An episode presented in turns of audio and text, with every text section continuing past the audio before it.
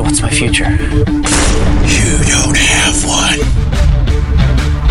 I see you, but you can't see me.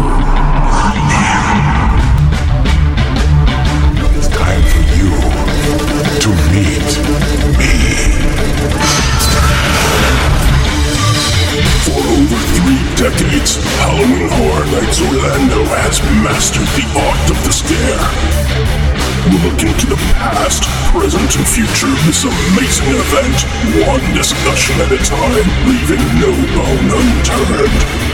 So join us now as we open another tomb inside the catacombs of Halloween Horror Nights. Hello and welcome to the Catacombs of Halloween Horror Nights podcast. My name's Hunter, and like always, I'm joined by my good friend and co host, Matt. How's it going, Matt? Good. How are you doing? My legs are finally have feeling again, so I'm looking forward to cramping them up again tomorrow night. Yeah, yeah, that's exactly how I'm feeling right now. I, but you know what? I'm enjoying it, uh, which is good. I mean, like it's. I've realized I'm not a lazy person. I just really need motivation. I need the carrot on the end of the stick. I guess to- that's to- a good way to to, get put, going. I guess that's a good way to describe that. Actually, I was Yeah. pretty excited um, to look at my health app on my phone and saw I did like eight miles the opening night. And thought that was pretty cool until I woke up and well, not the middle of the night, but more towards the early morning because I didn't get home till two. From all the the eight gallons of water I drank to rehydrate myself, and my legs reminded me exactly how long eight miles is when you don't walk eight miles on a regular basis.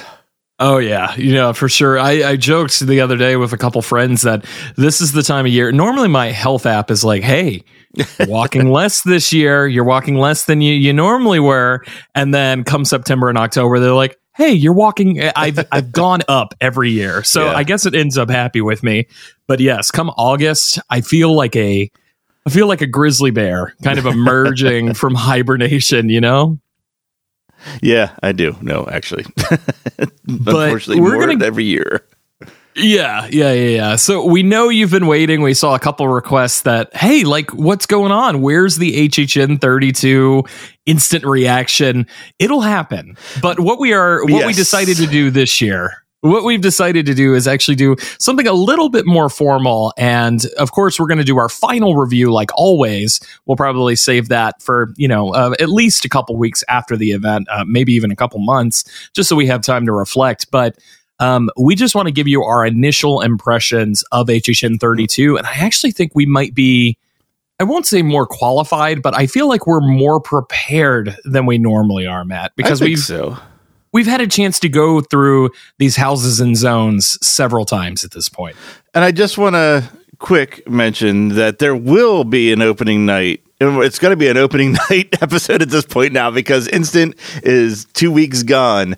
But it's just been so those those are the absolute hardest ones to do every year. And Yeah.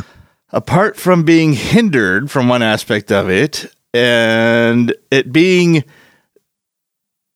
the, the- when the event starts even earlier it's now overlapping with something i spend nearly as much time on. I don't even have time to think about how i don't have time right now. So i will get Yeah. it. I will get it but it's unfortunately going to be a few weeks into the into the season but it is our opening night episode. We did what we do every year. It's unfortunately just just gonna be later than usual and and that's probably gonna be the norm considering there's really no stopping hhn for starting even earlier as we continue down in the future Yeah, no, totally. I hope we stick with September 1st. I really hope we don't go earlier than that. right uh, I love it. I love it, but I'm already looking at it. It's like, wow, I've I've already spent nine days at HHN this month. You know, um, so yes, what's going to be fun though about those episodes is that you know podcasts do require a lot of editing and everything. So we, we're going to get that out for you guys, or, or Matt is. I just showed up and I just talked. um, but um, it- it's going to be interesting because you'll get to hear our initial impressions of houses, but you're going to get to hear our multiple run through impressions tonight. So it's Yes, just a fun true. order Yeah. that we're doing it. Yeah.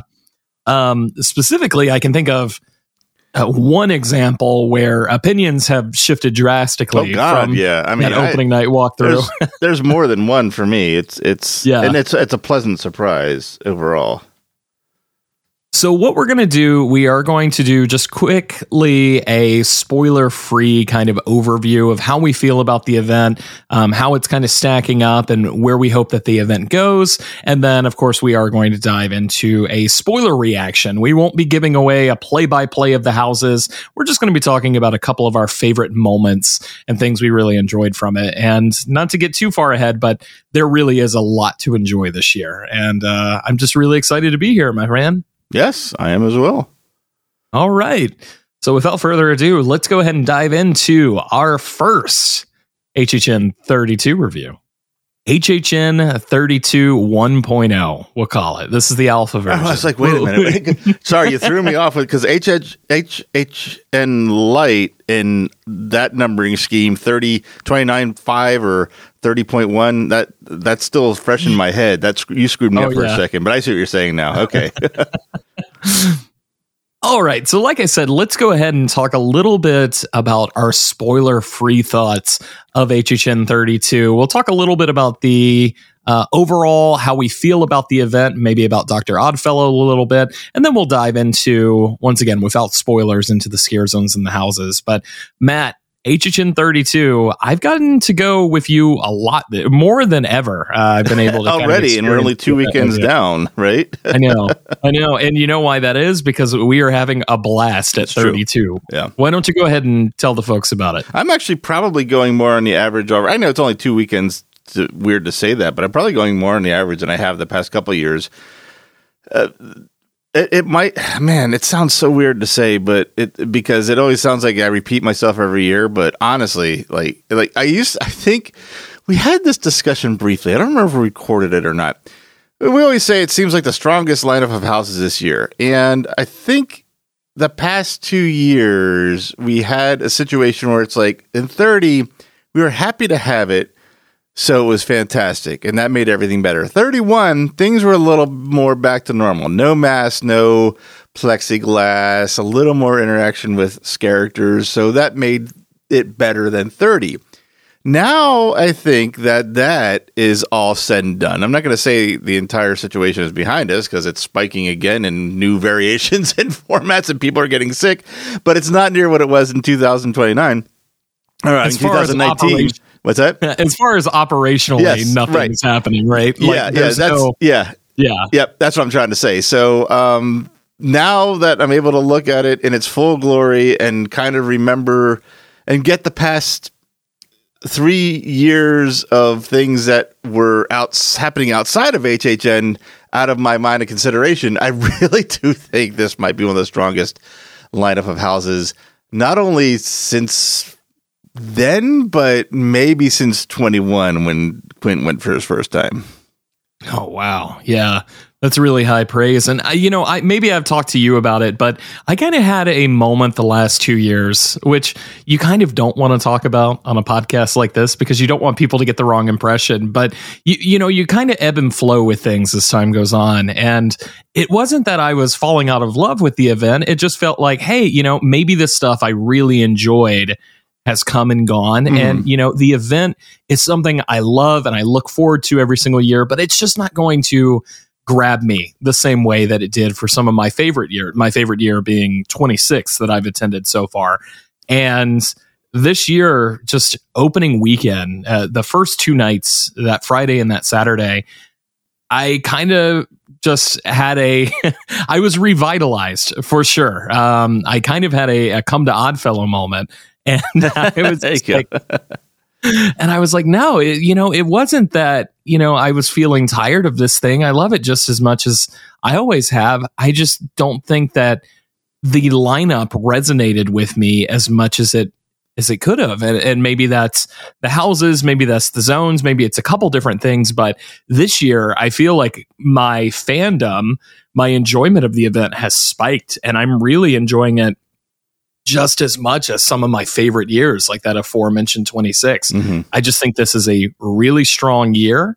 Um, I will go ahead and say we're going to talk about scare zones in a little bit, but you know, I, I don't want to speak for Matt, but me personally, scare zones are not my focus on the event. That's a separate discussion we can go into, but just the house lineup itself is so incredibly strong this year with only one sort of miss, in my opinion. Um, that it's I, I'm just ecstatic, and I pretty much want to go almost every single night that I can. I got I got to listen to my body and take breaks, but there is just an excitement where in the last couple years maybe motivation wasn't as high Yeah. where only uh, you know I liked three or four things but I didn't like you know it, it's hard to find that motivation to use that word again Yeah. to show up and park at the garage and walk through City Walk and then It's all the chaos of HHN. It's a three tier commitment. It's it's you Yeah. have to you have to get through parking, which no matter what time You you, have go, to drive there Yeah, in the first place, right? and there's always going to be some kind of wait in parking. I mean, some have been surprisingly far better than other nights, but there's always going to be some kind of wait, and then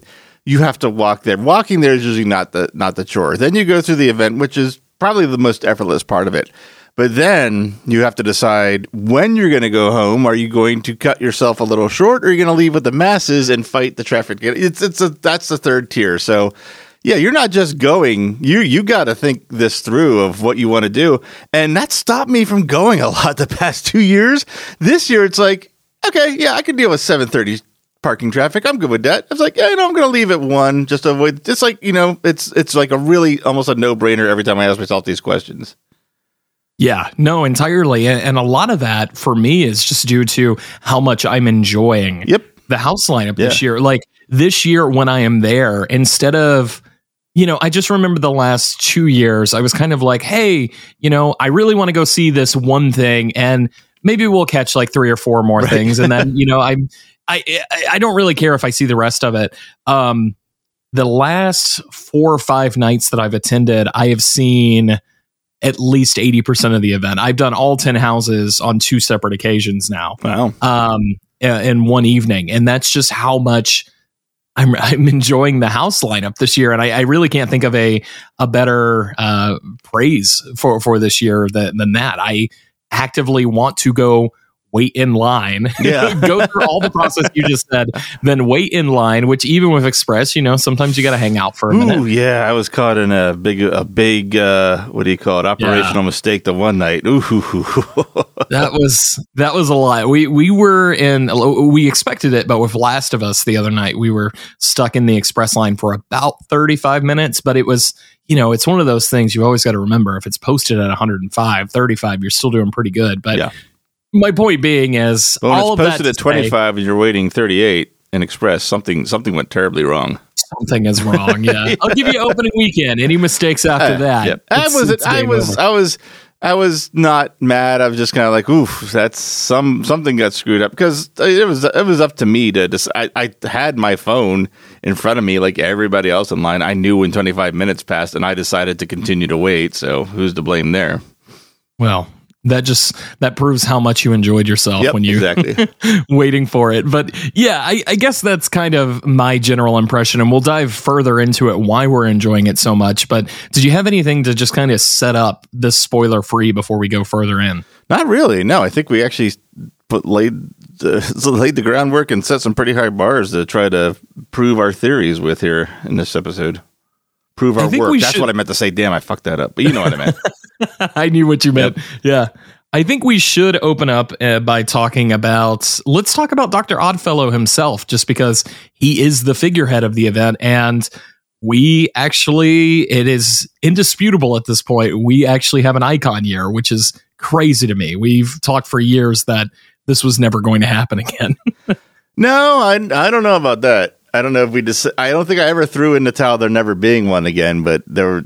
Um, it was when the time was right, and I think the time was right again with getting through the past three years of HHN, including HHN Light, and having something strong enough to make an icon instead of kind of picking a very uh, what's a, a, a, a what's a word I'm looking for? A very uh, shit. I love when I do this. Just picking a character because they seem to be a fan favorite. They went into this with Yeah, the with yeah, the yeah. with the um, thought of Oddfellow being the icon, and I don't know why it's so dispute. Why? I mean, like I said, no. Why does it have to be disputed? Why? Why? Why? Why? Who is getting upset on either side of the argument and why? I don't understand what's going on. there. I, you know, I've seen such crazy stuff as Lady Luck is constantly being forgotten and Chance to, uh, like, I've seen How also, I much think it's, more do I they think, need to do to apologize Yeah. to Lady Luck at this point? If you're that upset about it, I agree. And I think most people are just shouting at clouds I guess for, so, you yeah. know, a couple of X likes or whatever. But anyways, I feel like maybe there was discussion before the event opened up because even I was kind of like, huh, we'll wait and see because a lot of us kind of associate the classic marketing with the icons. And obviously they're never going to take that approach again. oh no, But no, no, no. as far as the incorporation into the event, yeah, um, there there's no dispute any further from anybody. and how far have we come in just maximizing the space? When I say we, I mean really the art and design and the people that build the houses. How far has it come since we've been going? Just even since you've been going, that the icon house is in a tent, and it really doesn't feel much shorter, if any shorter, than any other house in any other building. Yeah, no, it's. Uh, we- we'll, we'll talk about that because Okay. we definitely have things to say about that Okay. one. But yeah, just it is very cool. I, I think you were kind of touching on this a little bit earlier, but it is incredibly cool that they pulled this character out of the HHN lore and have decided to make him the focal point of the event. And I don't. Uh, this isn't a spoiler. I, I'm just going to go ahead and say it. If you're upset about this, I don't know what to tell you. But to have full faith in the icon and not just inadvertently make it another Jack year. Yes, uh, that's what I was. That was my crazy to me. Yeah. biggest fear, and I I made that. I think I made that clear on a couple episodes leading up to this that I was really worried that's what it was going to turn into, or or be rather. Yeah, and I mean, all the pieces were there. Not, uh, you know, maybe ye of little faith, right? but when we went in, but just like it would have been incredibly easy for them just to revisit that Yep. well. And I'm so glad that they have the restraint where they use Jack very appropriately in a couple of areas, but he himself does not show up in any part of this event Nope. um, in a a main focal point way, and that's very cool. Yes, I agree. I was very very happy to. I was going to say see that, but I guess not see that in a sense. Now it's a shame Doctor Oddfellow's zone is is kind of forced into the corner there. right at That is so weird. Are we Yeah. in the spoilers now? Should we give the? no. okay, I all right. Okay, I'll wait till we Yeah, get that. I think then. we've got a little bit more to say. Okay, but, all right, uh, all right. Then yeah. yeah. we'll revisit that because I um, I questioned what the hell they were thinking. Really, is what it comes down to. I think it was an experiment that didn't work out. But like you said, we'll, we'll that. get there. Yeah, we'll, we'll get there for sure. But um, I, I guess let's let's talk real quick. Once again, spoiler free about that. Um, scare zones. It's kind of been up and down. I've seen some people that are like, "Hey, I like so and so and so and so." Um, I've also seen a see equal amount of people that are like, "Hey, I." You know, scare zones are lacking this year. Where are you sitting on that side of the fence? I think they're lacking, but I also you you said it for me in the opening that I, I usually don't go. The only time I ever went for scare zones was when Hellbilly Deluxe was there, and that's because I'm a huge Rob Zombie fan, and that that- I I think the scare zone was good. I remember the night, the first night we. We went, the group we were in the tour with, this guy was extremely unhappy with it. And we had to re record our reaction because he talked right over it. But I, that was like the only time I was ever going specifically for a scare zone. I mean, I've liked scare zones. I've liked Killer Clowns. I liked um, Dead Man's Wharf. I've, there's a lot I could name that I liked, but I, I that was never like when, of my hype list. It, never, never did scare zones was that on my mind when I walked in the park. I was headed to a house, and if I went through a scare zone, fantastic. But that's never been my priority. It's a bonus when it's something I like, but it's it's just never been my focus. And I, I my opinion is they are lacking. They're they're they're there's been better years even post pandemic. I think of scare zones, but that doesn't really affect my opinion of the overall or my overall opinion of the event in any way, shape, or form. To be honest with you.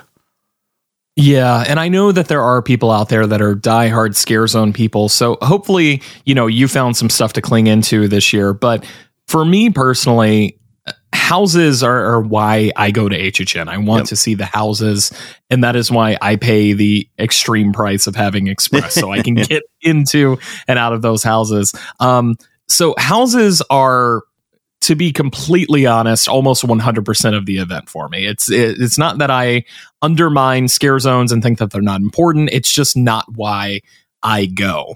So with that said, scare zones for me are kind of like they're they're the extra filling inside of the cupcake or the cake. it like houses houses and theming, I guess just in general, are the that is the entire cake and then scare zones are the bonus little surprise treat. But every year I've always had some sort of scare zone since I've been going that I've clung onto, whether that was Killer Clowns or whether that was Trick or Treat or Twisted Tradition. Like there's always been zones that have resonated with me and have been places that I want to hang out. Even last year, um, this is probably the first year, even on some of the the iffier years that I've been, that I don't think that I'm going to miss any of these scare zones once they're gone. Yeah, I, I could become more nostalgic for it after you know a couple more weeks of going through it, but truth be told, I am kind of viewing a lot of these zones as flybys. And I, I really, at this point, if you haven't captured me, even on my, you know, first or second walkthrough, there's one I like, but I, you know, I, the scare zones, unfortunately, are a miss for me this year. Having said all that, though, I will say that if they weren't there, it wouldn't feel like an HHN event. So while they're not really my thing this year and not they're not I don't dislike them and I'm glad they're there at whatever my quality or opinion of their quality is because without them it wouldn't feel the same. Absolutely. And that goes without a doubt. And I will even say, uh, you know, I'm going to go to a couple of regional park like hunts uh, in, in October and that sort of thing. And I just know that while I'm there, I'm going to gain a fonder appreciation Yeah. Oh, for sure. HHN Yeah, scare sense. zones Yep. and the the elaborateness that that HHN does. But I just think being honest with myself and with you, this is kind of open discussion, right? Um, unfortunately, there's nothing this year where I'm like, oh, that's great. I can't wait to walk through that every night. Um, I'm so focused on houses, and maybe that's just a testament to how strong this house lineup is. Yeah. But yeah. Well, we won't talk house specifics, but you know, we keep talking about how great the house lineup is. So before we get out of this spoiler free section, I think we should just real quick, Matt, if you want, can we talk about like our highlight houses, like what we think are the let's say you've got four houses you can do. Which ones are you going to prioritize? Oh, okay. Well, that's pretty easy because I have three that are fighting for my number one for very different reasons. So I'll tell you my those three, and these are no, these are not one, two, three. These are three that are all fighting for number one. They're in that top One bracket. A, one B, one C. Nope, nope. They got the same amount of same amount of game points. They got the same amount of goals. They got the same amount of all star players. Everything's dead even, and that is universal universal monsters, of course, which is a surprise to nobody. Dueling Dragons, which is probably also a somewhat very small surprise to people. The biggest surprise, not only for me, but for anyone listening, and maybe even for you, except that you've been with me through almost all my runs of these, is the Darkest Deal. Yeah. And- yeah. Oh, you wanted four? Shit. Okay. Um. Uh, I mean, we could do three, but yeah, Uh, I think four. Like, you have no express. You're getting tough there at 9 p.m. What are the four that you could try to run through? well, I'm gonna go based solely on my numbers, and Oddfellow is the one I've went to the most after those three. So I guess Oddfellow, just based on statistics right now. All right. Good stuff. Well, I'm going to copy a couple of. Here's that episode of The Simpsons where the kids were lost on an island, and at the very end, they have James Earl Jones goes, and the kids were rescued by, oh, let's say Moe. That's how I felt like picking my fourth house there. that yes i can actually hear it as we speak well you know i'm gonna do things a a little uh, you know I, i'm gonna definitely hit on a couple of those because universal's monsters unmasked um matt we've talked about it just a very strong addition to the universal lineup and possibly one of our favorites we'll, we'll get into it Yep. darkest deal is my favorite original um that's not dueling dragons so shout out to those two um Darkest Deal is incredible, and I could even see Darkest Deal really sneaking into that top spot for me as as you know the event goes on. It just depends on if we keep having the runs keep getting better every time I go through it. So if they keep improving, I I don't know where this is going to end Right. up. But yeah, Dueling Dragons, I really want to recommend because I imagine if you're listening to the Catacombs of Halloween Horror Nights or any HHN podcast, you probably have an affection for the Universal theme parks and you probably remember the Dueling Dragons attraction. I will say, I know some people aren't into the fantasy setting. If you are totally not into dragons and knights and wizards and that sort of thing, I don't blame you if this house doesn't work. Go do something else instead, but it is a good house, especially for me. Um, go do Yeti. Yeti's great. But, and then I would say finally, you know, we have some real heavy hitter IPs, but I'm actually going to surprise people here uh, because you listen to the the hype episode. I won't give you spoilers, but Exorcist Believer is a massive surprise this year, and the waits are short. I think like the the word is still getting out. It's usually for a chunk of the night. Right now, you know, if you're coming into October, I can't I can't tell you, but you know, I'm seeing it usually kind of rock out in that 35 45 minute spot and um I'm just saying people are people are kind of undervaluing it and I'm hoping it finds its footing as time goes on. This is literally the the house that I literally forget is there. I will sit there and I'll be like, okay, like I try to get. I, I I've been going in during the week, definitely during the week. I go in a little late and I leave a little early, and I like to try to get all ten houses between those two nights. And I'll sit there and I'll count them down. I'll be like, and I always get the nine. I'm like, what fucking house am I forgetting? And I pull up the app on my phone. I'm like, Exorcist. I forgot it again. I keep forgetting that house exists. Oh man, no, no way. I went through that house uh pretty much completely alone with my girlfriend the other night and they didn't even go after her. They went after me and I got my shit rocked, my friend. it was it was a lie. That is Exorcist and um Darkest Deal are two of the scariest houses this year quite easily. And uh yeah, we'll, we'll get into Yep, the other big will. boys, Yeah. Stranger Things, Last of Us, and everything. But uh, just shout out to those because really impressed me. Um, but yeah, anything that you want to talk about real quick before we get into the spoiler discussion? Um, I will say I don't have any opinion on the show. I've heard, I've, I've seen really good things about people whose opinions that uh, line up with a lot of what I like at Halloween Horror Nights. I've not seen it yet, and I, that's mainly now because I, I now we're getting towards the weekends where I have people coming in out of state that will want to see it. So I'm like, okay, I know I'm gonna definitely gonna see it with at least two or three times with them. I, I might as well just wait now and just get that get my um, fix of my houses before I, I'm on someone else's uh, schedule. So I will see it. I haven't seen it, but I'm a lot more eager to see it than I was before the the um, event started. Yeah, maybe we got to plan a night to go together Yeah, we could do that. I uh, I am one of those people that unfortunately, unless I am going with somebody who really wants to see it, I could probably go the whole season without. And that is no complaint about the show itself and definitely not the talent involved. I'm just enjoying hitting houses so much that I get distracted and time runs out. if it keeps if it's as busy as it was the last two years or, as popular, it's going to be a fourth level of planning because now you're going to have to plan to. There's no um, fast pass or express pass for that. You're going to have to plan to wait in line to get into that now. So that's a that's a new level of uh of uh, uh planning. I get, well, like I was saying, you and. I, you and I will bring our our tents. We'll Yeah, camp no, out. no, no, we'll no. we'll bring a six pack. Never It'll did that for a movie. Not going to do it for a dance show, especially in the Florida heat we've had, which is that's probably about that is my biggest complaint. Is like, what the hell, Florida? You are literally this. This could be my last HHN just because it's going to freaking dehydrate me, like to the point of I'm a like the I don't even know what uh, uh what's uh, dehydrated.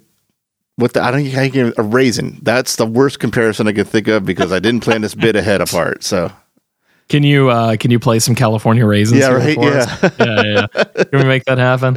I was gonna say one of the the husks from was- Tobe Hooper's Life What's, Force, but what's yes. frustrating the shit out of me is I have a picture of a movie character in my head and I can't place what it is. That's what I was trying. That's why I was stammering so long trying to remember what it is, and I can't freaking remember it now. Damn it! We'll, we'll find out. I You'll know bring it, it, the it looks like it looks like one of the um was it the Winter Walkers or Wind Walkers from Game of Thrones, but not blue. It's like brown and and it's it's a classic movie. And for the life of me, I cannot freaking remember the movie now. So Oh, the only thing I can think of that's kind of withered and husky is the uh the zombie from Return of the Living Dead no, when she's on no, that, it's that not- operating table. No, no, it's not that. I I might be thinking of the corpse on the spikes in Indiana Jones. Oh, okay. There you go. You could, we could even tie this into Universal. You could say you look like one of the corpses in uh, King Kong over at Islands of Adventure.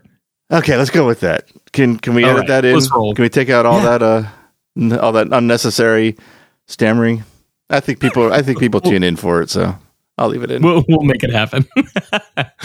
All right. So, this is your warning. Uh, we are going to be moving into the spoiler reactions here. We're going to be talking uh, briefly about the scare zones and our impressions of those. And then, of course, we will be diving not into full detail just yet, but we will be spoiling some key moments for the HHN 32 house lineup. So, uh, once again, final warning get out of here. We love you. Thank you for the download. if you need you time to get time. away, rewind to me trying to remember what movie scary character I was thinking of. That's long enough to go shopping and come back and miss everything. Make sure to check out what we say in the shadows and horrors from the vault. That's right. Tales from the Crypt fan cast. All right, now that now that those losers are gone, Matt, um, let's talk real quick about the scare zones, and I think we should start exactly where we started to go down that pathway and then retreated. Let's talk about Doctor Oddfellow's collection of horrors because boy, is this zone not getting any favors right now. Uh, first, can I say overall the scare zones? Are there scare zones or are there just four sections of, of really foggy pathways in the park right now? Because my God, and it's it's it's I think it's more of a weather problem. I think the humidity is so bad that that those timed fog machines keep going to their programming, but the fog that was shot off before it isn't dissipating. It is so foggy in most of those scare zones. I literally cannot see. You were you were next to me. You couldn't have been any closer to me if I was uh, stumbling or hanging on you, stumbling out of a bar. That's how close you were. I was telling you a story, and I had to stop because I couldn't see you. I was like, I don't even know if he's here anymore. Someone might have come and taken him away. It's that foggy. we we were stumbling out of a bar, but the bar was happened to be a Jungle of Doom Expedition Horror. It's- but y- yeah, it, it- just sorry. It just for the people that didn't turn it off on the spoilers. I thought of the dried up shriveled body that I was thinking of. The poltergeist bodies at the end.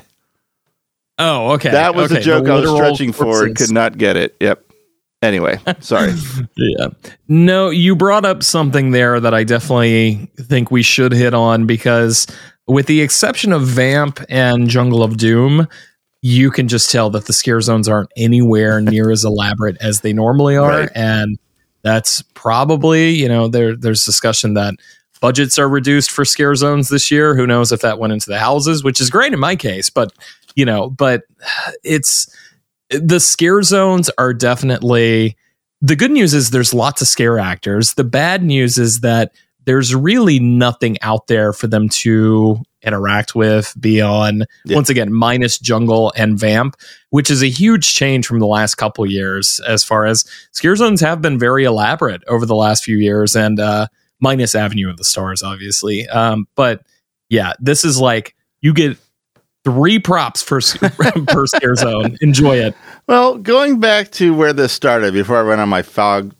tirade, um, or whatever you want to call it, um, that odd, the Oddfellows named Scare Zone. That is so. That is a literally blink and you'll miss it if you're not already aware of how. I guess small. Do you say it's small? What do you say? It's small. I guess it's short. It's once you're through the the the arch, or not even the arch, the uh, the the um it's not even scaffolding, but I guess the, the Halloween Horror Nights grid, I don't know what you would call it.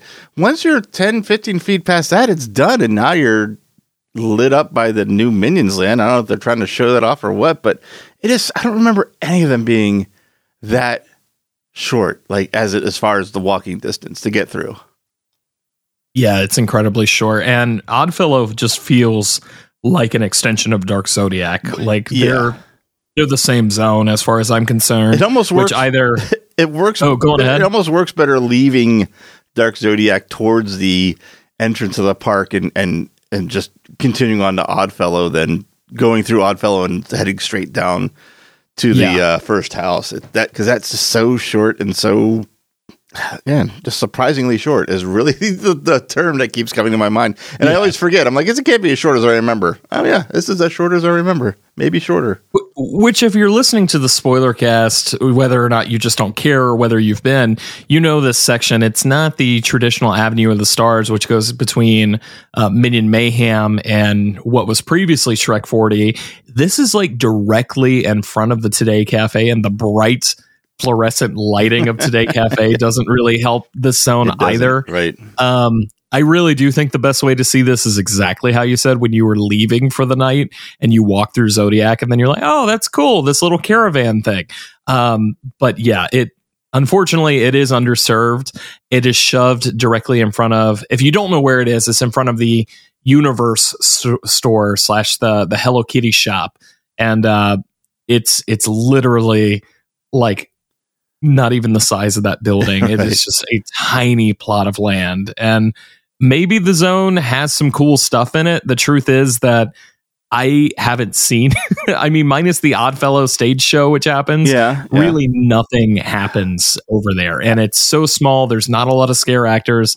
I guess there's stilt walkers, which is fine. Oh yeah, yeah. There is. I've seen the characters, and the makeup is always the costumes, the masks, uh, everything that goes into it are always always top notch. It's just there's, and what's really weird is that it doesn't feel. It feels like for the amount of room they use, they're using the right amount of characters. It's not like they're filling it in with as many characters as they'd have if they had ten times a room. So that all feels right. It's just so short. Yeah, it's it's incredibly small for what already was a small zone. Uh, whether it was uh, Harvest or whether it was an arcade, that section was never very elaborate. So it's not really you know the lack of stuff in the zone. It's just how it feels even more compact because they're not stretching through you know that that little alleyway. Um, I think which- I think it's yeah. safe to stop wishing we're going to get flying characters like we had with the flying monkeys. I think those days are gone. I think anything that involves that much rigging is probably the insurance cost is not worth the the effort. Yeah, for sure. Well, why don't we, because we've already talked about it briefly, let's go ahead and talk about Dark Zodiac because Okay. this is the zone that has been rumored for a long time that they're doing this this Zodiac zone. It's finally here and unfortunately um the the zone is not nearly as elaborate as Graveyard was last year True. and I feel I feel that's maybe holding it to an unfair standard because I really think that's one of the great Hollywood zones. But this year, I just think it really could have been something very elaborate and very neat. And this does not come together at all. It, This- it looks like people in robes wandering around Hollywood and Universal. This is one of the two foggiest scare zones so far. It is so the fog is so thick. It's it's almost like ridiculous. And I that, I posted that my first night on X. I think that's the last tweet I made because my God, that turned into a cesspool overnight again. But I posted a picture of how foggy it was and said, "Stay foggy, everyone." And you could not see shit in that picture. It was just nothing but fog. Yeah, yeah. I'm just reminded of, you know, they could have done stuff where they could have projected like the zodiac symbols on the buildings Yeah, like they yep. did for like Terminus for for The Walking Dead I'm thinking of and just even some of the elaborate stage show stuff that we've seen in that zone before whether that was Vanity Ball I brought up Graveyard um even Chucky and th- there was just way more they could have done with stage and set design in this zone. And unfortunately, fog is very much a band aid on this zone. I It is noticeable. That's is that you think that's why they're filling it? I, I still think Absolutely. I still think it's semi environmental too. I think it's just it's so humid, been so humid except for one night because I did notice that night it was better, but it's been so humid that it has nowhere to go. It's just gonna hang because the, the air is so heavy.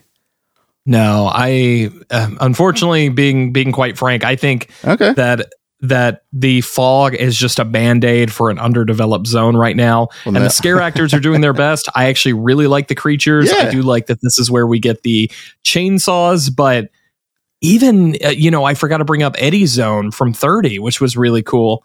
This uh, unfortunately i uh, it feels like the right idea and it's the right execution as far as the characters but they were really let down by the set design of this zone. Yeah, yeah.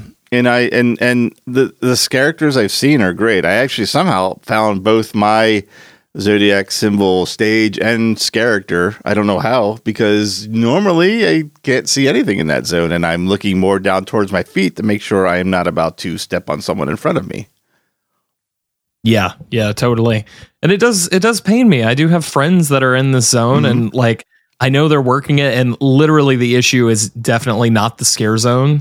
Um as far as like the scare actors, it's you don't have a lot to play with. Gotcha. And I feel Yeah. like this elaborate of a a setting would have allowed them to do some really interesting things that just didn't happen this year. And I feel like the only reason it didn't happen once again unconfirmed is just because the budget for scare zones wasn't there like it has been for previous years Gotcha. I was actually going to make the observation that it's dark on dark. That's always for when they when they change the lights in there or turn down the, the normal park lights. It's very dark. They're putting dark sets in a dark spot, but uh, they did that last year, so that's really not anything different. They just had, like you said, a ton more. I am I am dodging people as opposed to objects like last year. There was it was almost maze like. It Yeah. wasn't maze like. I mean, I'm not going to say everything was tight corridors and whatnot, but you couldn't really walk a, you couldn't walk down the middle of the street. Literally, you'd have to get out of the way of something, and chances are there's something hiding behind that because they knew you'd had to do that. I don't think if I, from what memory I have uh, of that zone, again attributing it to not being able to see anything in it, I don't think any of that's there this year.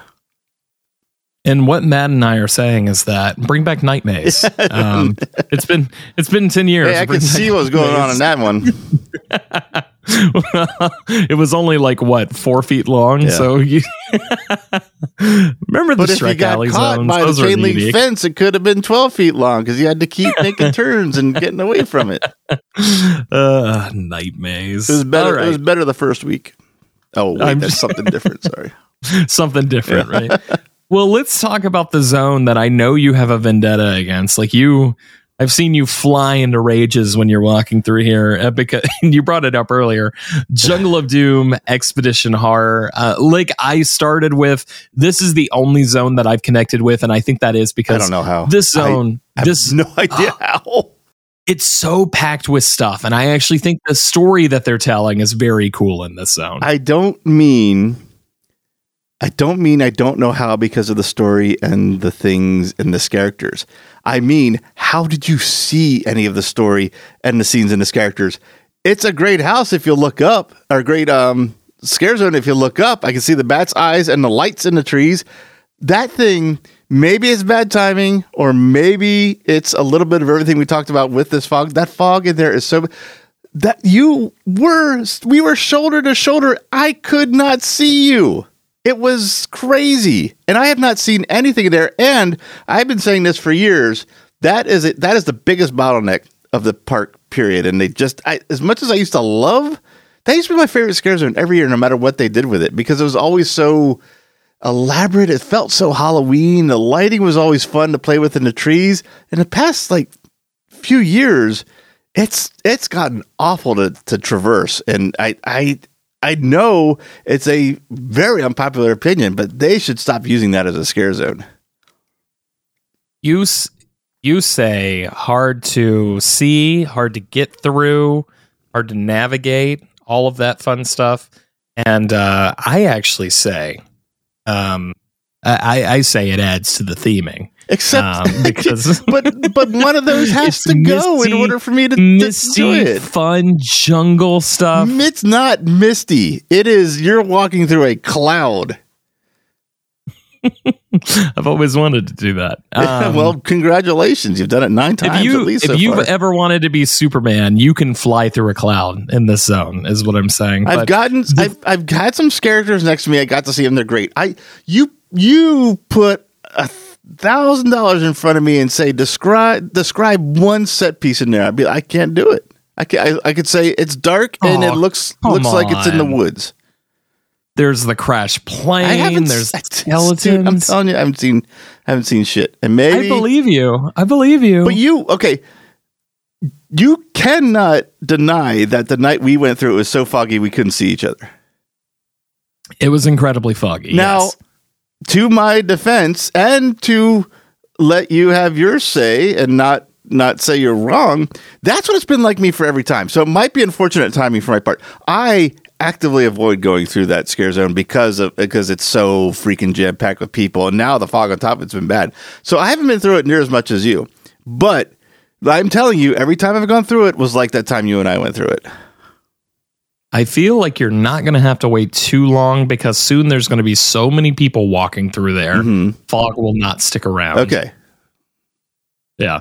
And that in that point, you're not even going to want to walk through it because there's too many people for you to I go still, through. I will, It's I, a lose lose. I will want to. I do want to see it, and maybe my best bet, honestly, is oh god, is hate. I really hate to do this. Be my Day best bet. Yeah, but yeah, and go through when the, that's broad daylight, Daylight. but that's not Yeah. going to be as fun. Well, maybe if you just have a feel for it I beforehand, guess. Yeah. it'll make the nighttime. I mean, I'm sure. I'm sure I am pissing off people left and right with this, but man, I am telling you, I have not been able to see my hand in front of my face any time through that. Uh, granted, it's not been as many times as probably everybody else listening to this, but the times I've been through it, I could not. I feel like the guy in Spaceball. I ain't seen shit. My uh, my handler is writing you an email for after the show, so we can negotiate your your hatred of. I don't hate it. Doom. I don't hate it. I haven't seen enough of it, any of it, to say anything about it. Yeah. So don't yeah. put words in my mouth. I don't. Oh. I haven't. I don't have an opinion other than it's foggy. which uh, has become the catacomb staple. So yeah, stay there you foggy, go. So I guess. I should be happy about it. Although uh, the T-shirt say "See you in the fog." Bullshit. I ain't gonna see nothing in the fog. I want to get a shirt. I'm gonna put bullshit n- on the back. It'll say "See you in the fog" on the back. It says bullshit. I ain't making out anything. Well, don't forget, folks, we have new merch in the shop uh, that says Jungle of Doom appreciator and Jungle of Doom hater. I don't So- hate it. Stop putting that label on me. Uh, all right. So the bad news is there's no there, there's nothing going on in Springfield this year. Yeah, that's Um, surprising. It feels Although- pretty quiet. Yeah, I mean, I guess that is. It's become. I believe. Maybe I'm wrong. I haven't. I don't track this. It seems to be more of a food destination than it's ever been before. There seems to be more stands, people eating inside the Springfield area, and then you got that giant new bar right at the kind of exit of it where animal the, that little area behind animals actor actors is. Oh yeah, I keep forgetting that's back there when that used to be my reprieve center. Yeah. That's where I used to, to hang This out. would be my so shortcut. Yeah, constantly. I'm Yeah. like, well, not anymore. It's, well, it still kind of is. It's still pretty roomy it's still it's usually pretty good. I feel like a lot of people don't know it's back there, um, which helps. But yeah, nothing in Springfield, which is a little surprising after the last couple years. Um, we you could pretty much always rely on chainsaw clowns, and that's not a thing. And um, I don't know. I appreciate that it seems more manageable, and I'm having an easier time finding spots to to sit this year than ever, which is great. Um, but we do need to discuss the uh, Dufftober controversy, Matt, because uh, Dufftober has skyrocketed. now, who started the rumor that it's 1650? Um, well, don't give me. All right. Do, yeah, do we know who started it? I don't want to. I don't want to call somebody out. Was it specifically started by a person? And what was their empirical evidence? Because I've gotten several, and it's fourteen twelve. Even with twenty percent tip, it doesn't quite hit sixteen fifty. We can still argue I mean- the price. I'm not going to say Yeah. that's cheap, but but I went into this and seeing the being told by numerous people it's 1650. I was all prepared for sticker shock. I'm like, ah, that's not 1650. Now, didn't we think that there was possibly a chance that it was cheaper out uh, indoors than it was Well, at the outside bar or something someone like told that? us you don't have to tip inside because they don't have the line for the tip on there. Well, that was Oh. incorrect because I got my first one inside and there was a line for a tip on the receipt.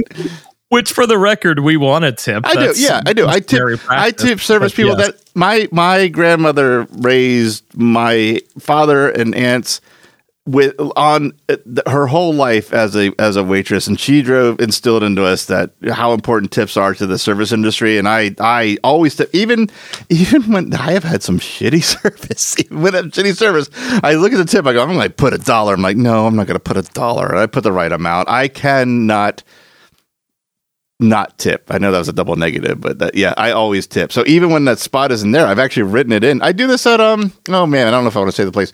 There's a local brewery here that doesn't have that on their receipt, and I make a spot for it so that they make sure they know to put their tip in the register.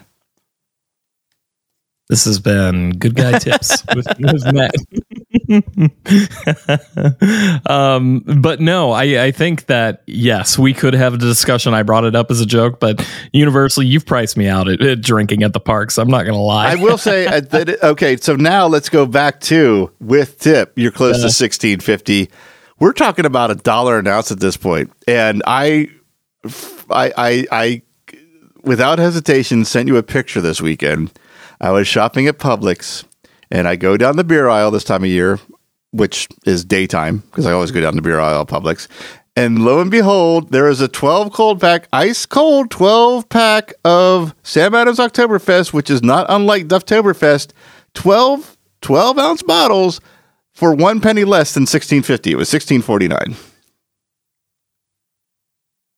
Yeah, I just, not to be, it's always cheaper to drink at home, right? Which is like, not, I don't want to hear that. Exactly. Yeah, this is not well, news I- to anybody. this is not a surprise, but the point is that I I have officially retired, except for that one night a year where Mm-hmm. I do actually pay for drinks in the park. I'm over it. I'm not paying for for any. I I might have to buy food from time to time, but I am not buying drinks this year or beer. I'll be honest with you, man. That that first night's the only night I drank because that's opening night, and had that, and it was the opening day for Dufftoberfest. So I had to have a couple Yeah. of Dufftoberfest.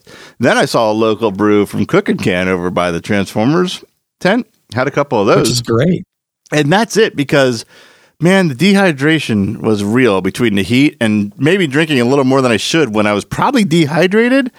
So I hate to sound like an old man, but I am an old man, so no other way to sound. I've stopped when it's this hot because like it's going to be a double whammy on me, and I don't recover the way I did when I was like your age. So I have not drank any other night except that first night, and until it gets back to the low 80s, which is a weird thing to say, I don't intend to again any other night.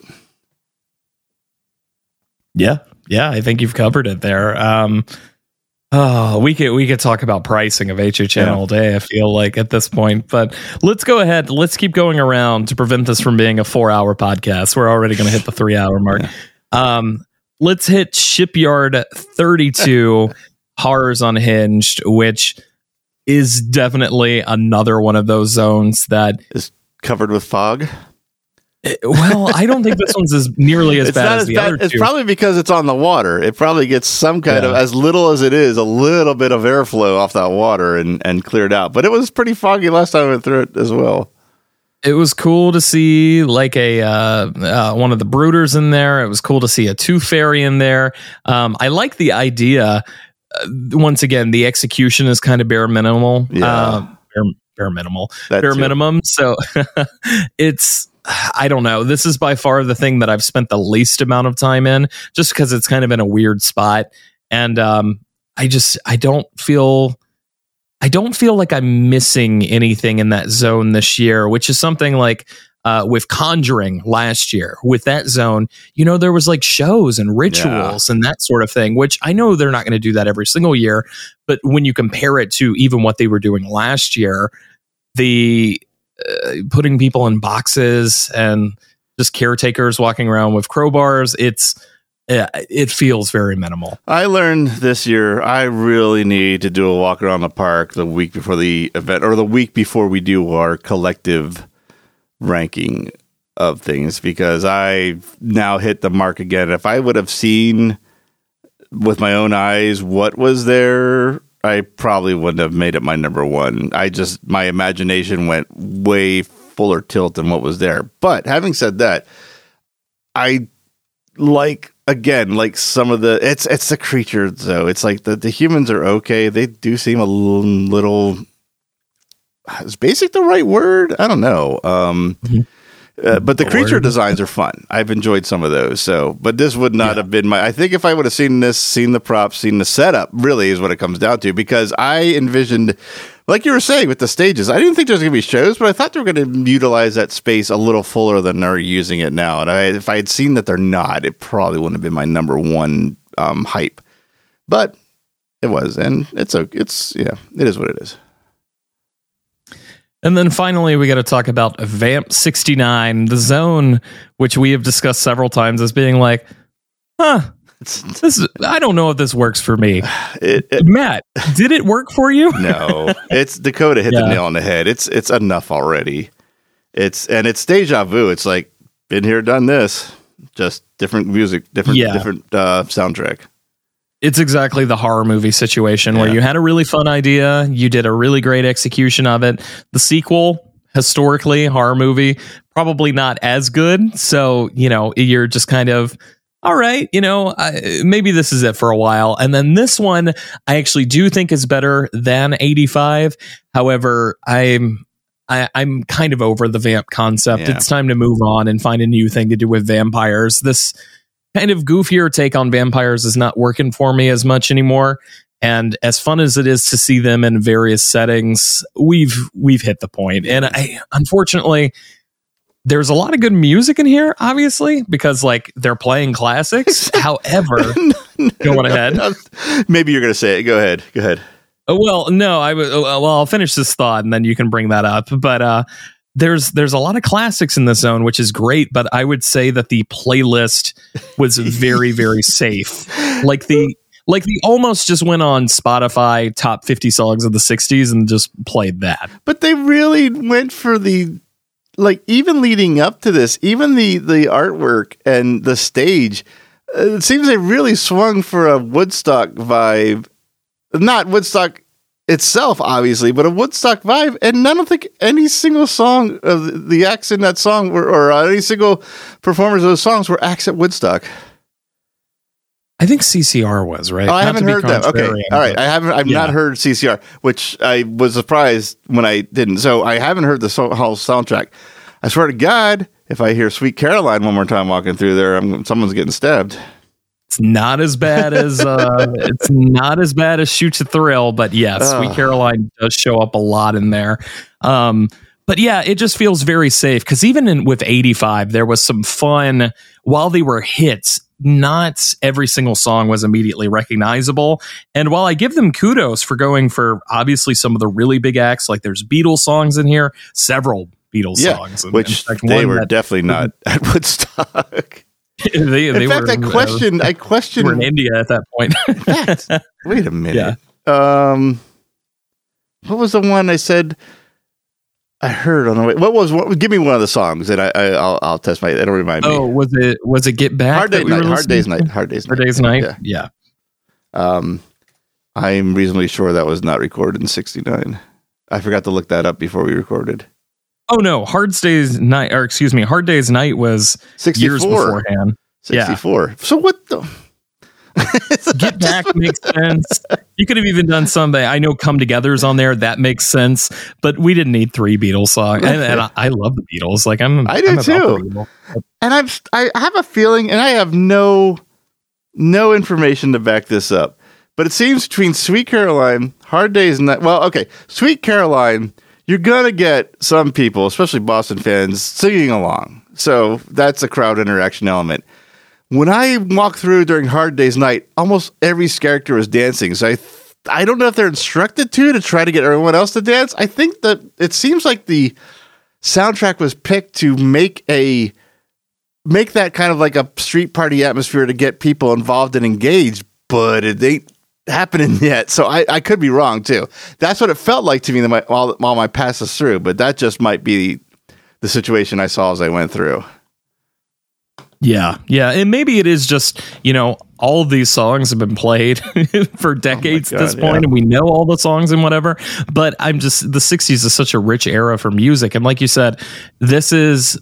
I could be wrong. I could entirely be wrong on this, and if that is the case, please tell me because I want to hear it. But to do Woodstock and not even get a Hendrix song in there, Yep. or well, like okay. I, I am going to say you're where you may be wrong on that. Hendrix's estate is insanely and infamously ridiculous to work with on licensing his music. So much to the point that the Jimi Hendrix Story movie starring Andre 3000 didn't have a single Jimi Hendrix song in it. You know what? I hear that. I don't care. I know, but Um, still. I, I don't give a shit. Figure it out. Um, they could do it for Rock Band and Guitar Hero. They put Jimi Hendrix as a virtual avatar in Guitar Hero. But I You could have played Fire in the Scare Zone. but I believe oh, is that his recording? I was gonna say I believe that's a re-recording. I think that's a cover, isn't it? It might not be though. Now that you Fire? said fire, I, I don't know. I mean, it was pretty common to cover all those songs Yeah. back then. Yeah. But, you know, it's once again, 85 was uh, very uh, hits focused as well. I mean, Springsteen, Van Halen, Madonna, that sort of thing. But I just thought that that playlist showed a little bit more creativeness is that even the word in its its playlist. And like that's the main being a music person just like you like that's the thing. I'm i'm looking at not all the great vampires because we should say in the zone because somebody's annoyed. They're like talk about the actual zone. Yeah, good point. um the there is a lot of vampires Yep. and victims in this zone and this zone feels alive in a really great way. So i will say that it is always fun to walk through. Yeah, um Eh, but I just think Vamp is is done for me, and I really don't want to see a house, and I definitely don't want to see another scare zone. it's yeah, it's the same feeling when the purge came around. I think the third time was it three times in that area, or is that my imagination? I thought it was three too. So- yeah. and I always enjoy the purge in there. I think that is custom built for the purge because that's basically the first movie. But even then, it's like okay, let's come on, it's deja vu again. Let's get something different here. I'm at the deja vu point, and and yeah, I'm just ready for something else. I I'd like I will say to to give some positive to it. I don't want to sound like everything's negative in the scare zones to me. Those uh, I the the music and the stage, the main stage, like not I'm not thrilled by that. Those little sub stages are pretty cool. I like I like the the little vignettes they're putting off uh, shows on in those little side stages as booths and whatnot. That I enjoy. It does remind me of like Shady Brook. Yeah, yeah, it kind of does. yeah. All right, I think it's time to talk about the houses, Matt. Let's let's hit them. Do you have any sort of order, or should we No, just whatever, go man, and- whatever, work 'cause I have- here? Even the one that is on that will started on the bottom when I after I saw them and probably remain on the bottom. I still have plenty to say about all of them. All uh, good stuff to say. So it, there's really no bad ending. But if you pick that one last, that's a bad ending.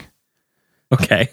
well, why don't we why don't we just go ahead and start with Portal A on the map, which is Blood Moon Dark Offerings. This has kind of been the little house that could minus Darkest Deal. We'll talk about Darkest Deal. I feel like this and Darkest Deal were kind of on the same playing field where people that were into the concept were like, "Yo, I think this is going to be good." And then people that weren't were like, "This doesn't really interested me." However, Blood Moon pretty consistently rocking out in the top five spot for a lot of people. Not for me. And once again, that's not because I don't like it, but I guess I want to bring this point up before we go any further. This year, probably more than any event year I've ever gone, is so dependent on your own personal taste Mhm. and what makes you tick. What you like is going to determine if you don't like fantasy, Dragons is not going to be for you. If you love it, then it's probably going to be your number one. If you love monsters, number one. If you are not as into the monsters as you are into Stranger Things, Stranger Things is going to beat it out. So the point being is that this year is so, so subjective. And I feel like the last couple years, not even the last couple, the last, you know, forever, how long as I can remember, it feels like there's been the right answers. Like these should be your top three You sound like Twitter brought to life. Right? These should be your top three. And this year, it's like, you tell me so and so is your favorite house. I go, hell yeah, I get that. And, and that's just a very cool, unique feeling. Yes. I'm not sure what my reaction is supposed to be to that. No, I, I mean, I kind of always. I've always kind Yeah. of thought that in those terms to begin with. So that's really no different to me. But I guess, I guess what you're saying, if I'm listening properly and, and observing what you're saying, is that this year even more so than any other year. If that is a way to summarize it. Yes, Okay, because okay. like, look, look, look. So, like, take thirty for an example. We pretty much all had Wicked Growth as our number one house, or ninety percent of people did, right? So it's just one of those things where I feel like the last couple of years there has been a clear cut winner for most people. Um, the last year it was either Legends Collide or it was Dead Man's Pier. Um, or Dead Man's War. I always get them mixed up. But the Oh, point yeah. being, I think I got it mixed up when I was talking about scare zones earlier. But anyway, yeah, everyone knew what yeah. they meant, and I'm sure they've read the comments of people correcting me by this point too, as well. So sorry bud that's fine. um but but yes the the point being is that i think there's always been a clear cut kind of top three the last few years amongst most people and this year everything is so di- it's going to be really interesting like maybe for the first time in a while i want to revisit maybe not do a full episode but get everybody on the hype episode to vote so i can see where we ended up with our final ranking kind of thoughts because it's going to be all over the place yeah, I think so. but let's talk about Blood Moon. Uh, okay. Um, this was a pleasant surprise, very pleasant surprise because it's and this happens a lot with the originals. Uh, There's not. I think Dueling Dragons was probably the only one that we had an idea of what it was going to be because we knew it was based on, and the name Dueling Dragons kind of conjures up the idea of what the story is going to be. Blood Moon. It, all we got was a paragraph or whatnot, and judge and I've seen a lot of reactions before the event started based on that paragraph how awful it was going to be or how good it was going to be. And I was kind of cautiously in the middle, I think, in my rankings. I could be wrong. I don't remember what they were. But I enjoyed this. I will say though, here's here's something strange. I thought it ended so abruptly the first run through. I was like, huh, that's a weird way to end it. But once I'm over that initial I'm always in a state of awe in the first house of Halloween Horror Nights, my first run through every house. Now that I knew what was sort of there, I got the awe factor out of me and I was able to pay attention to what was happening room from room. The ending made a lot more sense and I enjoyed it a lot more in subsequent runs. Yeah, you. I just pulled it up. If you were curious, you did have this sort of towards the middle. It was in your number uh, four spot. Oh, okay. looks so like. a little high, high middle. Sure. Okay. Yeah, high middle or whatever. But um, yeah, this one did end up impressing me. I will say that the reactions out of TM preview were so high that I actually had this one a little bit higher than where it ended up for me. And that wasn't from disappointment or feeling like underwhelmed or anything. I think I just got caught up in that hype um, where I know that the idea of a colonial era kill cult is not necessarily something that speaks to me as a person. And and that's the the whole point is that even though this one might end up lower in my you know final thoughts impressions or whatever it's not because it's not good. I actually think that it's a it's a tired out saying but you know i think most years this would be in the top 3 ranges for most houses hmm. Um but it, it just it hasn't connected with me as a person and that's strictly because of the theming. The scares are there the violence is there it's bloody it's gory it's a great time. I just uh i i don't connect with the colonial setting and that's all there is to it. I don't know, man. I was I was less I was less hyped after employee preview because at least thirty people told me I wasn't ready for it. you know what? I still don't think i'm ready for it.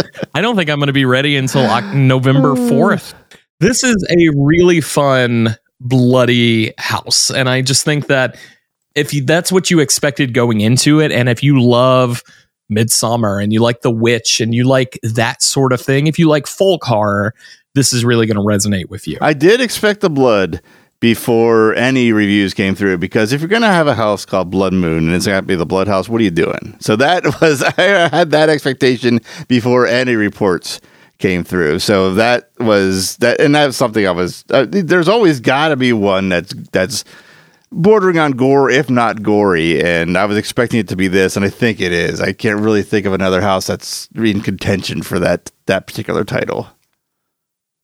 Yeah, minus some other scenes that we'll we'll talk about a There's little bit that. later. There is that. Yeah. yeah. Yeah, that's a good point. Yeah. Um, but overall, definitely the Violence House. I think that's fair to say. Um, but yeah, let's go ahead and keep going around because let's go ahead and talk about the house that you always forget exists. I do, and I enjoyed it. I enjoyed it. The, the times I've gone through it, I, I, I don't expect that to be any different. But man, alive, dude, can I not remember for the life of me that what is it? The Exorcist: New Beginnings is that its full title? Exorcist Believer. Believer. Yeah. Jesus, see, I can't even remember the title. I New always Beginnings forget. is Friday the thirteenth. It's been it's been like eight nights, and and like like I said, I divided two nights. I went to all ten houses. Both nights, I'm like, what the fuck house is left? Oh, all right, that one. And then the other ones where I split them up. I was on that second night going, I only did nine. What's the list? Oh, yeah, that's right, that house. I always forget it. I don't know why. it's a uh, you know what? It's okay because this house does not forgive you and That's they will true. take out Yep. their aggression on you at a moment's notice.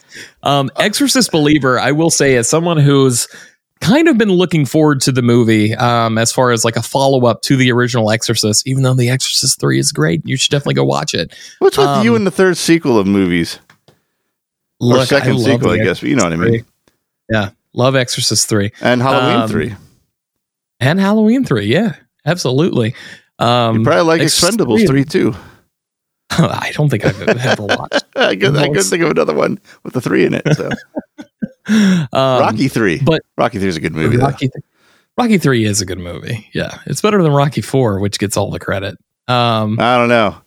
Rocky Char- Oh. Charlie Day makes a good argument for Rocky Four. It's got Rocky. It's got a Russian, and he beats the Russian's face in. What more do you want? We were watching Sunny before we started recording. Uh, we were watching the Me Too episode. Yeah. Oh, comedy gold.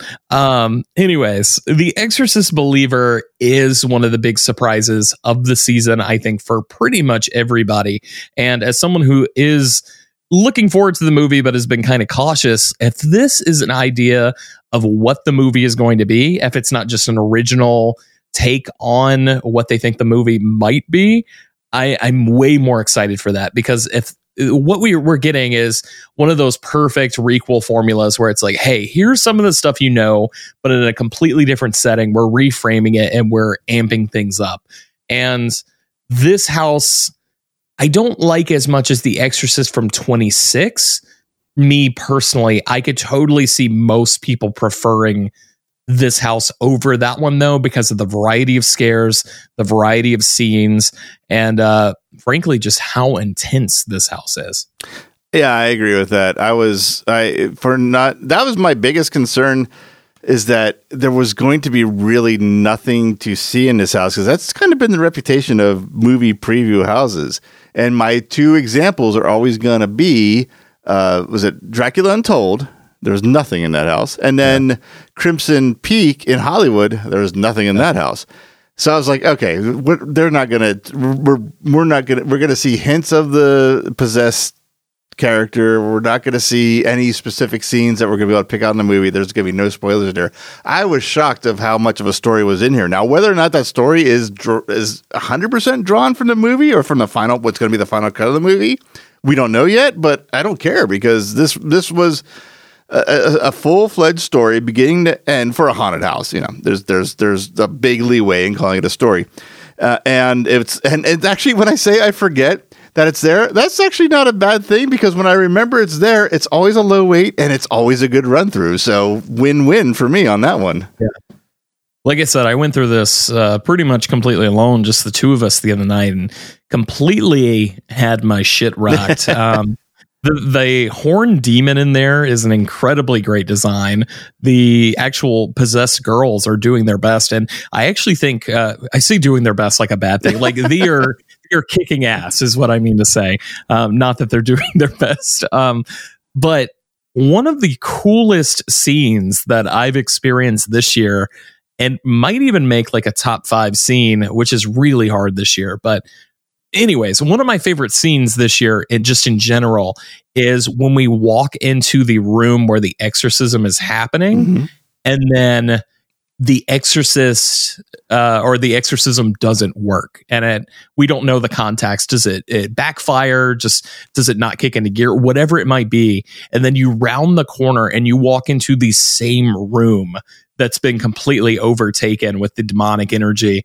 That is so cool, That's- and and- it I'm sorry. Yeah. I was just gonna say that's a pretty big surprise that they'd have that big of a story detail in this house before the movie is out. Yeah, for sure. But isn't that scene cool? Oh yeah. Oh yeah, absolutely. Yeah. It's so neat. I uh I really like this house. I it has gone from my firm like I'm not too keen on this. It feels like the throwaway house of the year. Um no, that that's not the case. And you know, there are some houses that unfortunately I don't think entirely come together that we'll talk about a little bit later, but it does it does not feel like there is a throwaway house this year, which it has felt like that way in in years prior. Yeah, okay. And I could see how this would be because you can kind of get away with that based on the fact that it's a movie preview house. So, but they did not. This is not the throwaway house. This is not a throwaway house. I'm not sure there is a throwaway house. There is one Yeah. that I know is collectively at bottom on our list, but even I wouldn't call. I wouldn't even call that a throwaway house. Yep, that's exactly what I'm saying. Unlike, let's just say, like some of the Blum houses that we've had prior, where it's very much just an advertising vehicle. None of the houses feel that way this Right, year. They they feel like there was some actual thought put into the execution, Exactly. Yeah. Which is offensive. I know, but come on, you know what I mean. Don't don't twist my words. Um, From Let's keep going. calling me a hater that scare zone all night. Just two's words. Where? Oh God. Yeah, I'm already looking forward to the messages after we hang up. Um, let's talk about Stranger Things 4 because this was a little bit of a surprise for us as far as some people had it number one on their hype list. You and I kind of had it towards the bottom end. And uh, well, I, I don't want to take away any of the thunder from you. So why don't you go ahead and tell me your thoughts on Stranger I, Things? I was really surprised by this because um, I had heard, as we all do, from people different things. I heard that the things I wanted most in this house were not there, and the things that were weren't very good. I, I so I my expectations were super low, and that I don't know if that's working towards my benefit, but I went through the first round of that house. I didn't loving it is a is a strong word because I need to save that for a couple other houses. But I really enjoyed it. I had a lot of fun, and I don't mind going through it. There are two houses last year. I hated going through when people came in, and that's all. And then when they didn't have uh, Express Pass, that's the only house they could go in repeatedly. I'm like, oh my god, we got to do this one again. I won't say that with Stranger Things. I I thought they did it a, did a really good job of it. I think one thing people can agree on that it's better than the second Stranger Things house, but I mean, come on, really, is Yeah. that a high bar to cross? Not I know, really. right? It's a compliment, Yeah, right? I still think It's the first like- one's vastly better, especially the Upside Down. The Upside Down's an all timer section of that house, but Agreed. besides that, there's some things that I kind of look look at and go like, okay, that's that's a that's a choice. Like uh, the girl that got her body all twisted in the trailer in the opening scene. I'm like, yeah. At first glance, it's like, okay, that's fine. But once you know it's there, it's like it really stands out. And the um, bondage or bondage fetish Vecna, the one that has his feet tied in the web because I guess they kept falling over or something. Oh. Yeah, that, that I can't help but see yeah. that black strap around his ankles every time I go through. But besides that, I, I I have fun in this house. It's it's it's it's it's not bad at all. It's it's not what I it's not. I was I was built up well built down I guess in a sense. My expectations were built way down and it exceeded them first run through and and I I enjoy going through it when I when I do. I consider myself a very casual fan of Stranger Things, and this was not number one on my list. I know some people love Stranger Things a lot more. And like I said, they had it really high. And I'm just glad to see that they're really enjoying those houses. I do think maybe I'm a little bit more critical of it just because I'm not the diehard fan. Mm-hmm. So as long as the fans are digging it, unlike the last house where even they were kind of critical, I think this is a success. For me, this is pretty firmly like in the six out of 10 range. Yeah. I just think that it doesn't entirely come together and it, you know, there, I don't like the shower curtain scenes. There's too many of those. And if you've been through, you know what I'm talking about. The big curtains and projections don't work as well. Yeah, you know, And, um, the first time I, yeah. I I couldn't help but notice on my first run through, and they didn't bother me. But once again, once I get past the aspect of my first run through a house, that's when things start to sharpen and and a little more reality sets in, and they that is a little little mo- more than they I think needed to do uh, for that. So that that is it definitely stood out more after my first run. Yeah. And there there's some scenes that like I understand why they aren't there. I'm Hmm. glad we got an equivalent. Apparently it's it started to circle around a little bit, but the rumor on the street is once again completely unconfirmed is that there's a reason they couldn't quite do the guitar scene in this house, so they had to find another creative way Yeah, to that get around it. It that was an interesting. Yeah. I at first I thought maybe my memory of that scene is was wrong because I'd only seen it once and I I didn't I wouldn't say I rushed through it, but I binged the series. But then I was like, no, I mean, just in GIF format, it's already doesn't match. So I know it's it's I, I know what you're talking about.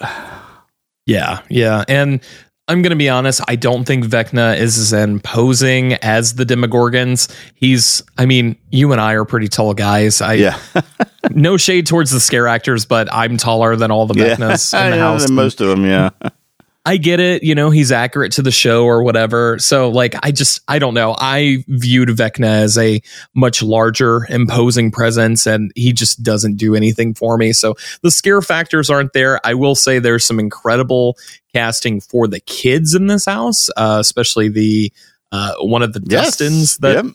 oh, it's uh, really impeccable. This is American But, uh, Horror Story yeah. Volume One level casting as the face characters, in my opinion. Yeah, that's fair. But uh overall, Stranger Things, even though it's not our favorite, still positive. And if you were a Stranger Things fan, you were probably going to like it more than we did. Yep. Yep. Yeah, I, I think so. I think it. I think it, it's um, definitely means more to fans. But it's one of those houses that if I go so, with someone and they want to see it, and I haven't used my express pass or the or the line isn't bad, I, I have no hesitation going again. And that is, I, I feel like that's maybe what I was trying to say earlier, but a little bit better is that if I am there with a friend that's only going one night or, you know, they want to see their favorites that maybe isn't even my favorite, there is no house that I resent them for picking. Yeah, true. That's a good point. Yep. I will agree. go wait in line for whatever house you guys want to do Yep. this year. I agree with that as well. Dueling Dragons Choose Thy Fate. This was my number one. I think it was your number two. Two, Does yep. that sound right? I think that's right. Yeah. Obviously, the big expectation and excitement behind this because of the Universal tie in and just the interesting fantasy setting. And, you know, minus my single complaint is that I, I think that the house could have used another room or two. And I think we could have had a little bit more dragon attack. This is a really fun house, and I could definitely see this cracking into my top 10, uh, just period. Well, we are, I think, on those lines, I think we're sacrificing a room to have this unique ending because the walk to get to the ending is about the length of a walk of one room, maybe a little more, or definitely, definitely one, I'd say. So, I, and considering this is something unique and it's not, and it's not set up in a way that they're going to end up cutting one side off like they have in the past, like in Scarecrow as an example. The fact that we're going to have this all year, I am willing to make that trade. I'm happy with that trade. I guess you chose thy fate, huh? Yep. um, but I was, you know what? I I'm of two minds here because yes, you're totally right. It is very cool, and I love the way that they've pulled it off because there is a sweet little reward, or even when you lose, it, there's a little bit of uh, satisfaction with seeing Merlin's head, Merlin with a Y, seeing his head pop out in the in the arms of one of the wizards. But I, I you know, as a local who's going to have a chance to see this thing so many different times. I kind of wish that we had a little bit more show scene instead of the choose the ending, but the appeal, the the niche appeal of having multiple endings outweighs that as well. So I, you know, I'm of two minds. I can see it either way.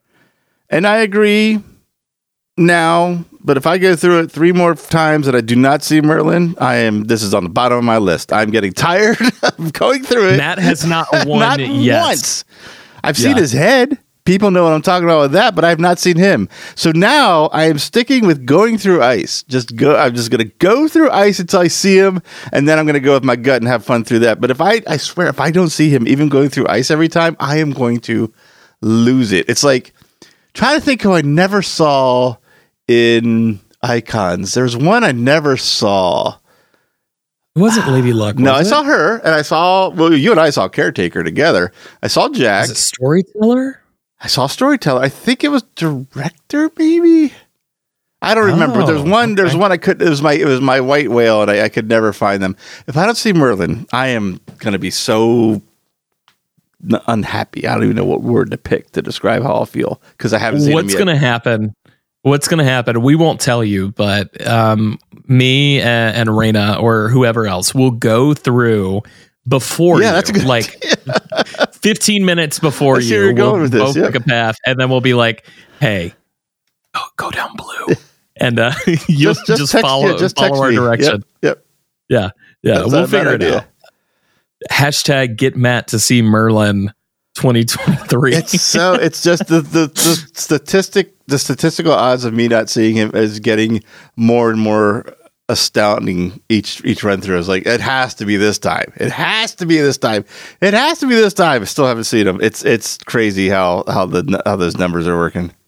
Yeah, I think the setting of this, I love the facade is massive. It's Yeah. one of those, it's not as, you know, there's no kinetic movement. It's not like scary tales or anything like that. I kind of wish that we had a live Merlin introducing us, but that doesn't work for the story. Merlin's already been turned into the Enchanted Oak. I get it.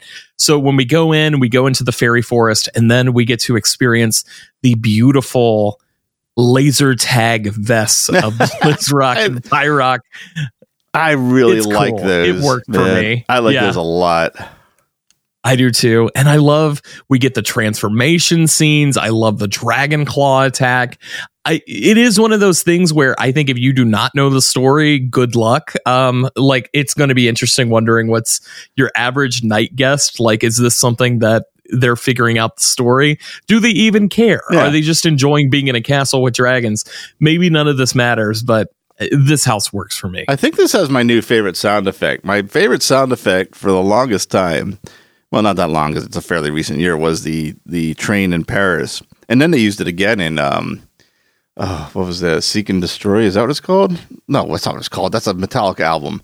The what was the one that the post apocalyptic one last year? Um, Oh, God damn, what was it? God. Oh, Descendants of Destruction. Yeah, Descendants of- that's where I got. Okay, I was like, please tell me one of the words I said is in there. Thank God. Um, but now the sound of like the the best I can call it, and it's probably inaccurate, is like the ice lightning when the ice shoots down the walls of those lights. There's this. There's this. It's not a swoosh. It's not a wind. It's not a crash. It's this sound of its own. It might be my new favorite sound effect. I love just listening to this house. It's a very cool. Uh, I don't know how to describe it besides Dungeons and Dragons, Atari commercial, Star Wars sound effect. I know the one that you're talking about. Yeah, yeah, for sure. This is a cool house, Yep. uh, and it's it's also a fiery house. Choose thy fate. Um, but yes, I'm glad that you and I both like it. Um, because this this could have been a war between the two of us if, if one of us didn't like it. Yeah, yeah, I guess. Yeah.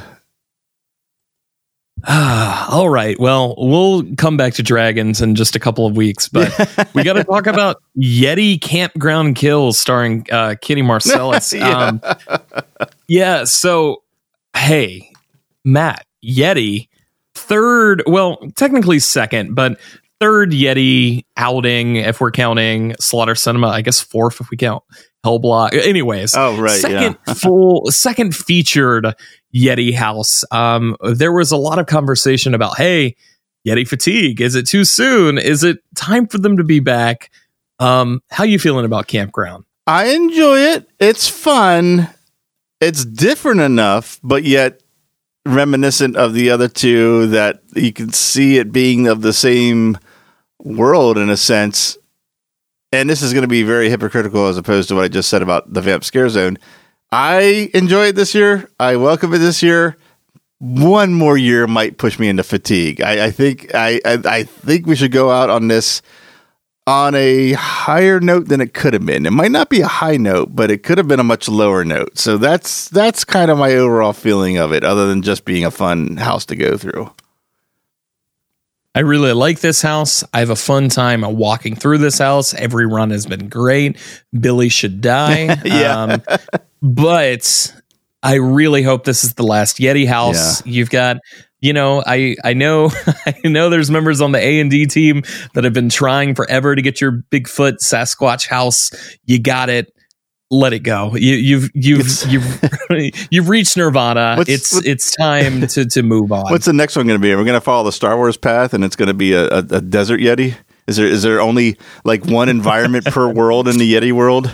biodome yeti yeah love it um yeah and, and this is really fun i mean i like the idea of the campground i think that they really do use the setting to its fullest potential there's i guess my big thing is that there's kind of a lot of recycled stuff like you were saying there's a lot of recycled stuff from the last house um where it's just like hey we're just in a different setting so copy and paste this over um I yeah, I'm I'm done with it. I Funhouse. I I don't need any more Yeti And, content. and then after all this, the Stinger is one of the snow Yetis from last year. yes, So right. we're again we're we're um I don't want to say tapping Noel again, but we're we're reminded of how much we've had him. I guess you should say. I, is what I'm trying to say with this. But we do get the triumphant return of HHN Bear, who's Yeah, the hero cool. of the people and the hero of all of us.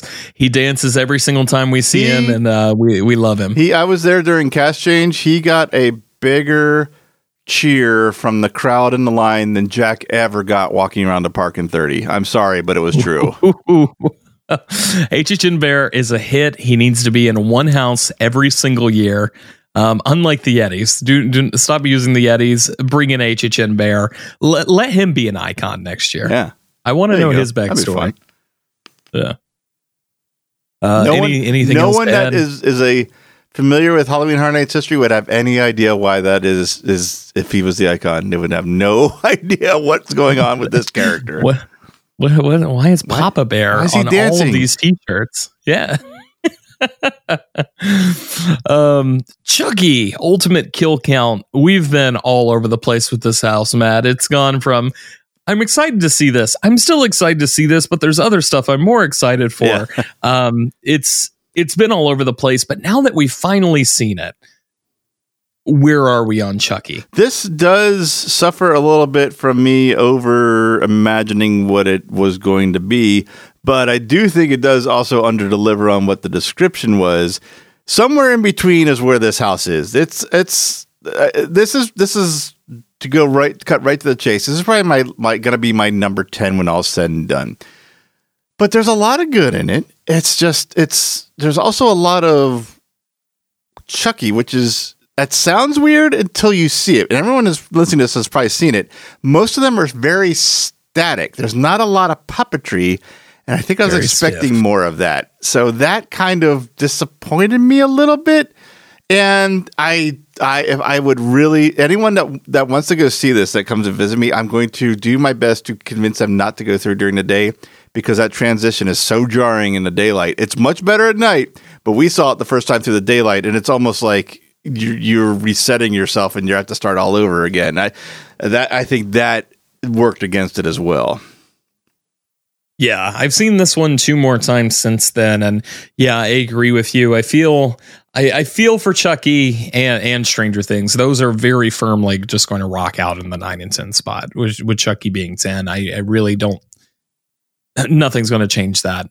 To to be perfectly honest, however, I still don't think it's a complete failure. I, it is funny. I've seen this is where you are going to get a little bit of shadiness Okay. from me, but it is uh, not not about you. But I've seen people that have only gone, you know, two two years, and they're calling this the worst house HHN's ever built, and I say it's Oh, not even I don't know about that. the worst house from the last two years. Yeah. Um, so Yeah, yeah, it's not. You're I- right. It's not even the last, the first house for the last two years. yeah, yeah. The, we've had worse stuff. Come on, folks, stop being ridiculous. I still think this is a five out of 10. for you. Fear factor. I thought you were going to say "fuck off." Oh but- no, I wouldn't do that. I wouldn't chase fans Yes. away. But I, I would was gonna say, say- I would I will say I, I will pull the experience card and say you haven't seen a bad house. I've I've never um I didn't see Fear Factor, but Fear Factor is always the go-to Yeah. for me too, where I'm like, hey, we did Fear Factor. Um or in my case, Lunatics Playground, which was good for a It was weekend, good. It was good the opening weekend. I heard Um heard on the show at one point too. yes. Chucky is a is a firm five out of ten for me. I think that maybe in a weaker year it would be elevated a little bit, but this house does feel cheaper than the rest. And I know that is they're they're encompassing that in the story where it's like, hey, this is it's the shitty house HHN was building and Chucky's not happy. And to that I say, uh, I don't really care. don't um, either, if, yeah. if it's bad, it's bad. It doesn't work for me. And I just think that between the static Chuckies that you brought up, not really being super into the source material, I I like him, and, and I would say you actually like Chucky more than I do. Um, I, this one just does not come together for me, and I, I just wish I wanted this to be kind of a surprise, and maybe maybe that doesn't help either. Is where I kind of went in, and I'm like, hey, you know what? This one has potential to surprise me, and then when it was what I thought it was going to be, I was let down by my own yeah, trying to yeah. boost it up. I know yeah, mean. it's a never ending circle. Right. I know exactly what you mean. It's it's like I said. I think I think there is a. I think uh, I think there is a level of under delivery. I guess that's a word. But there's also that's also as as far as as they missed the mark of what they described, my expectations were also way over the bounds of what I should have expected. So those combined, that makes a very huge gap, which kind of is a little bit of a shell shock initially. But once I came to terms to what my expectations should have been and what they can do with the character and the concept, I'm meeting somewhere in the middle. It's never going to be my favorite house. I don't think it's ever going to be anything but number 10. But having said that, it's probably the best number 10 there's been in a very long time. Yeah, yeah, no, I think that's entirely fair. I will say, uh, I don't know how this is working for a lot of people. I don't think it's just us because walking through the other night with a, a one night guest, um, I, I- was listening, just kind of going through, and I, I heard the people directly behind us who were not part of our party. Um, but I heard them behind us, and the guy just goes, "Oh yeah, this is by far the worst one we've done so far." that, that's was from that Wisconsin. stuck with me. Uh, something like that, yeah. Um, but yeah, it was it was pretty funny. It made me laugh. Um, but yeah, Chucky, I'm not here to beat up on you. I do think that maybe there is a chance that this does. This house has the most potential not to reinvent itself, but kind of have a little bit of revitalization as they figure out more of what they want this house to be. Um, but I still just for all those reasons I've listed, I really don't see it changing from where I've got it. Yeah. Yeah, me neither. All right, so continuing our our voyage, we're going to go over next to. Why isn't Fantastic Voyage being played in VAP 69? Wouldn't it be great? we're going to go ahead and go through the Men in Black portal because we have to talk about Doctor Oddfellow's twisted origins. Well, so start off with, I mean, that how about the twisted line we go through is have we ever had a path to a sprung tent like this before that, and since you've been going? Oh, Bugs Bugs was the exact same last year. Never mind then. I retract I retract everything I just said in the past 17 seconds. I guess I forgot that. Uh, oh shit. Yeah, you're right. Damn it. Okay, never mind. Yeah. Never mind. And you liked that house. yeah, what's nothing wrong with bugs. It was it was just okay. Okay, that's not necessarily anything wrong. People say that about this show. it's just okay. Shout out to that guy who says we swear too much. yeah. Um, Dr. Oddfellow's Twisted Origins. Yes. This is the icon house of the year. And uh, what's fun is that we actually get several key moments with the icon himself, which I think is a big change of pace. It's not the first time it's been done, but he shows up in three different sections of this house, and that's really cool. I think this is the first time, and I mean ever, of me going, this is my 24th, 25th year? 24th, 24th, 1999. So 24th year. I, it's the first time I've actively reserved any judgment on this house after my first walkthrough. And a lot of that I didn't know 100% for sure, but I had a feeling uh, all of that, if if not a lot, just a lot of that, or I should say a lot of that, if not all of that, is because there was no Dr. Oddfellow in our first run through. And I was like, this is not the way this house is meant to be seen. Whatsoever. Nope. We did Yep. not.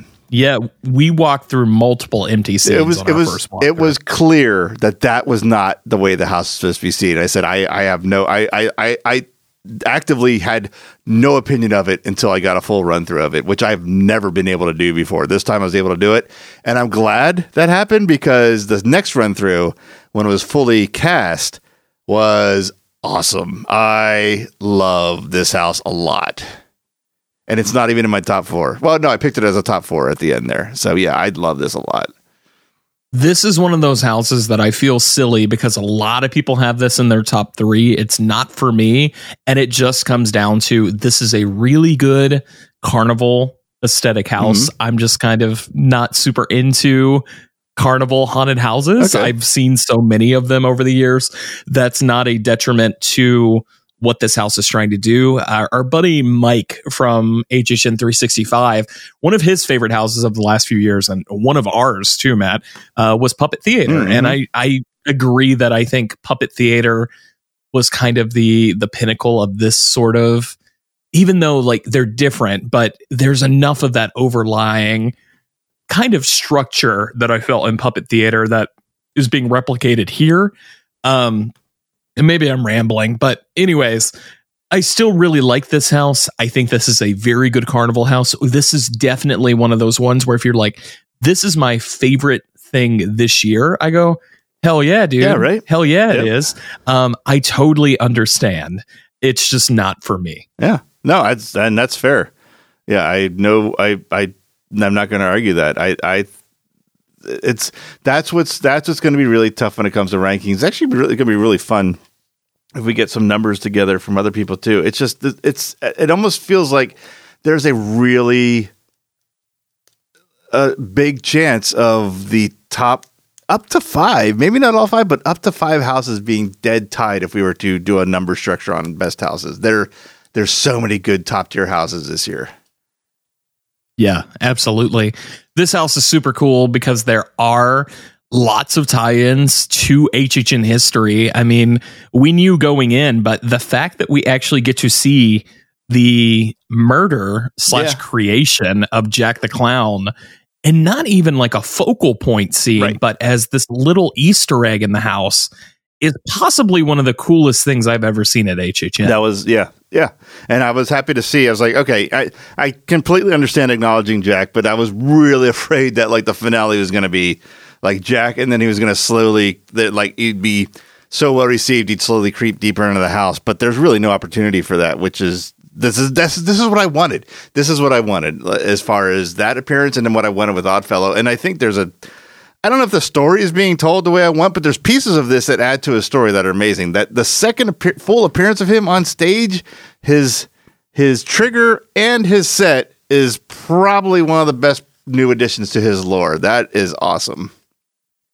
Yeah, I love it. And, you know, we're talking about the set, but it, it- the story is set before you even get in it. True, we talked about that long walk, but when you round that corner behind MIB and you get to see that awesome projection, big top Yeah. circus tents That's- and the lights and everything. It's It's it's very cool. It's one of those things that I look at and say, "How did I not think of this before?" But I never thought. I've never sat here and said, "You know what? They should do a projection on this sprung tent." So, you know, I didn't think of it before, and there's there's a first time for everything. And my God, is that a great freaking reveal for that new addition to the to the whole the whole event? Man, that is awesome. That looks so freaking good. Now, Matt, I'm gonna, you know, I'm gonna kind of ruin things for us because we're talking about how we're so proud of them having restraint and not using Jack. How cool would it be if that closing night or Halloween night, that final little scare in the house, they just put him in there No, for just no, one no, one evening. No, Uh, I would love to see it. I'm not gonna lie. I'm just I'm actually saying that for shock value. That that's that's yeah, that would be fine. And that I don't I don't know if they would or not, but that it's kind of this last night's all rules rules are off, and um, they've even the the uh, the the uh, creators even talk about how they take roles in those last few nights to have fun out there to be characters again, go back to their roots. So yeah, all, all bets are kind of off in those last nights. That that really wouldn't bother me. I was just I was fucking with you.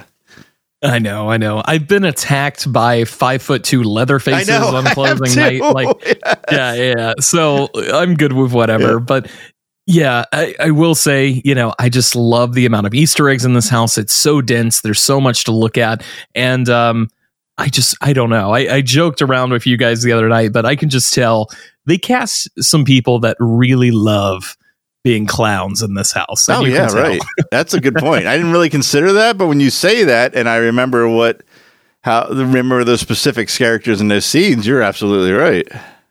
Yeah. Yeah. Did I forget anything? Is there anything else we need to say about this guy? No, not until we dissect it on our very last overview. I would say. I mean, we got we Yeah. got still got like seven what seven weeks plus, so we got time. Well, we're almost done. We're into the last three. Let's talk about the little house that could, that's just completely rocked our world and has rocked pretty much everybody we know's world. Uh, the Darkest Deal. Yeah. And oh man, once again, top three could edge out into the top spot. I don't know. This is one of those houses that has everything. The set design is beautiful. The scares are 100% there and the storytelling is simple but it works so well they're they're telling that story in such a fun way that classic legend this is just this is this is a hitter uh this could easily be an all-timer by the end of this thing Yeah, I agree. I I was completely wrong about this. My biggest fear was its uh, Spirits of the Coven Part Two. Just that's the vibe I got it from day one. Could not shake that vibe, no matter what you said and what everyone else said. I'm like, it's gonna be Spirits of the Coven Part Two, and I'm not gonna like it. It's gonna be boring. So my my least go to house, and it's it's it's up there. It's it's tied with Dueling Dragons and Monsters as my favorite, and I don't know which one's gonna win in the end.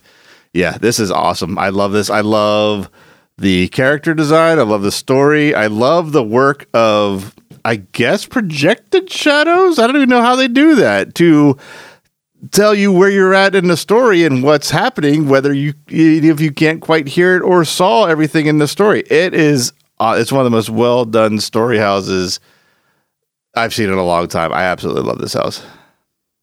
The general eeriness in Yeah. this house and even though i don't want to compare you know i'm from the south i don't want to compare you know southern things just for the sake of doing it but this feels like um, graveyard games meets what universal does really well with the mardi gras tribute stores what the we've they've been doing with that kind of gothic graveyard setting what they're doing with delta blues in mississippi and the way that they are transporting you into that environment I, this is one of those things where you know as much as i love dragons i'm very much aware that i am in a universal soundstage Mhm. i'm in a beautiful universal soundstage walking through this great house this feels like a real place in- in Yeah, a okay, lot good of it. ways. Yeah, Yeah, it I feel like I'm involved in that environment and I think that another thing that really works for me is the diversity of characters in this.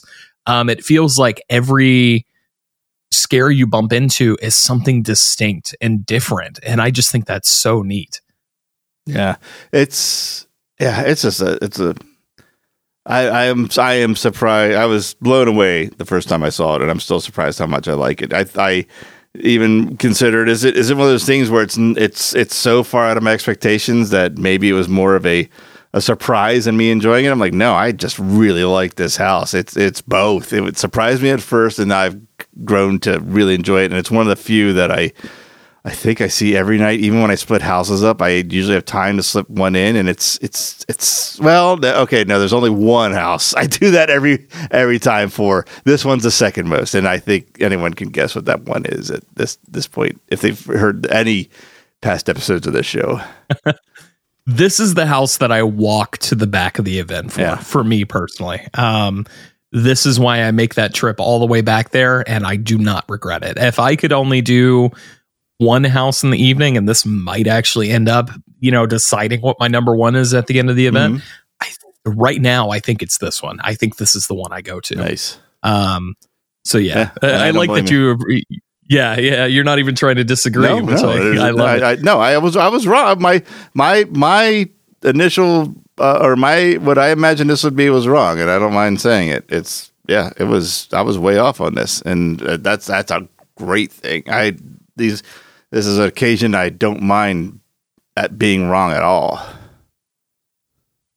This is, um, I guess, before we go forward, I just want to put this on the record for my own recollections in five years when who knows where the show is. We're still hanging out. We're drinking. We're we're paying thirty five dollars for a Ducktoberfest. Yeah, right. oh, shit, that's um, not a I want to. I just want to remember this because the other night I had one of the most chilling moments I think I've ever had in an HHN house. Scarecrow still the scariest house. I don't think anything's going to change that for me. However, the legitimate chills I got the other night, where in the first show scene, when you're walking in, you're walking through the corn stalks and you eventually reach the crossroads, and that's where the deal is happening. Right when you make that turn there, that is your first encounter with the Satan figure. Mm-hmm. Uh, like when he's actually in his full guise, horns, goatee, and everything like that. And instead of, you know, the traditional thing where it's the uh, boo hole, uh, it's the boo hole trigger that gets you. They jump out, the lights flash, and you got the scary thing in your face. I was looking to my left and I was kind of looking back. I don't remember if it was at you or the scare actors behind us that was doing the the contract scene or whatever. And I I looked right, and inside there, I just see this physical embodiment of Satan mm-hmm. far enough back where he's completely encased in shadows and he's got this huge grin on his face that was the single most spine tingling moment I have ever wow. had at HHN. He didn't even jump out. He didn't do anything, but just, you know, the scare actor was probably even, you know, phasing out. He's on his, uh, right, you yeah. know, 36 minutes. He's clocking out in 10 minutes or whatever. But that costume is so good and just seeing that glaring back at me like a paralysis demon in the corner right. of my room that's awesome. See? really rocked me. See, and cool. uh, i'm still thinking about that. Yeah. That's cool. That's cool. I'm i'm, I'm happy you had that experience. And it's yeah and, that yeah it's a it's a great house. You know i was i was wrong. What more can i say? How much more can i say i was wrong? Not enough when you're married but that's another story for another podcast uh, yeah, let's let's not even dive yeah. into that one because we got to talk about if you do get into a marital dispute, there's only going to be one of you left, and you could call that the Last of Us. Um, the Last of Us, of course, based on the hit PlayStation game, sort of based, kind of, on the HBO series that was based on the uh, the game, and um, this is obviously the big hit of the season. This is the house that's kind of carrying things along with Stranger Things as far as the biggest weights, and I imagine that's only going to go up. And um, Matt, I feel like Last of Us is the house that we've seen together the least, just because it's it's usually one that we don't make it back to together. So where are you sitting? now a couple times having gone through it. I, I, like it a lot, and I'm really glad I took time to familiarize myself with the original material as opposed to just the show, which I haven't actually seen. Uh, because I, I think I think I still would have liked it for what it was without knowing it, but it actually meant uh, like it, it, meant it was more there's some more significance between the, the, scenes and the characters, particularly the the the I don't know what we would call them the, the creatures, the monsters. So I'm really glad I took the time to familiarize myself with that. I think the most unfortunate thing of this is where it is demographically with other houses that I love more. It kind of gets skipped over. I, I have nothing against going through it again and many more times, but it's like when I'm headed that way, I'm like, yeah, Darkest Deal on the left, I got Last of Us on the right. I'm gonna slip over to Darkest Deal, you know, and then or I'm gonna walk by both those and go to Monsters. It's an unfortunate position for me to go see as often as I probably would if it was almost anywhere else in the park. Yeah, yeah, no, I 100% agree. But that spot that they've put it in, it's in the new parade building, and uh, holy cow, they use every single yeah. inch of that space. This is another one of those houses that I'm not as familiar with the Last of Us property. I've never played the game. I did watch the show in preparation for HHN. This is a hugely enveloping environment. Um, it's massive. The fact that most of the scenes in here have roofs and things to look at above you and just the sheer amount of detail in this house. As someone that isn't as into post apocalyptic stuff, this one has climbed for me quite a bit. Um, and I've had two really good run throughs. I think this one's going to continue to improve as time goes on.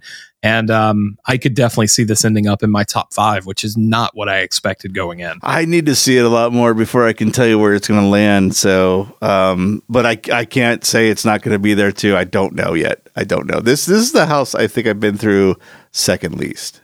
So I got some catching yeah. up to do. Yeah, I definitely need to go through it a couple more times too. But I um I'm gonna have a very special uh, moment with this because this is one of my uh, co-hosts on Grim Grinning Hosts, uh, Brad Jost. Uh, this is one of his favorite things of all time. Oh, okay. the Last series. So just having that association, getting to walk through this with him for the first time, is probably going to seal the deal for me. there you go. yeah. And then finally, the one we've been waiting for, yep. the one that we intentionally went in this way so we could cover it last. Sorry, Blood Moon was Universal Monsters Unmasked. We got to talk about this. The uh, my opening statement has to be is that that it did not disappoint any in any way, shape, or form. I. Uh, I'm not even sure what to say after that. So you take the lead, and I'll, I'll, I'll probably write on what you say because I just don't know what to say other than fuck yeah, it's awesome. but I mean, there's walking more to say about it than that.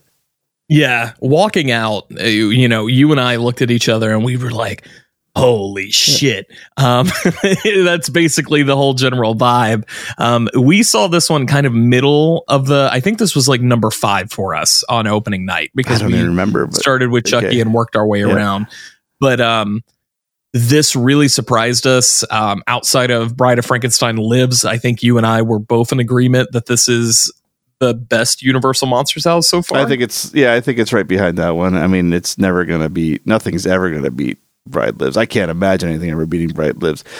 Um, yeah, it's it's man. I have a I have I really have a, a, a deep affection for the first one in 29, but that's also because it's the first one. I think this might be better.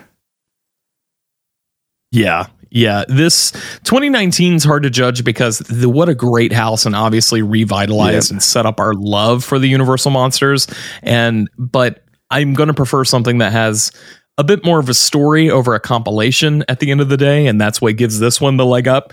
Um, it's also just been a few years. We've all got COVID brain fog yeah, at this right, point, so yeah.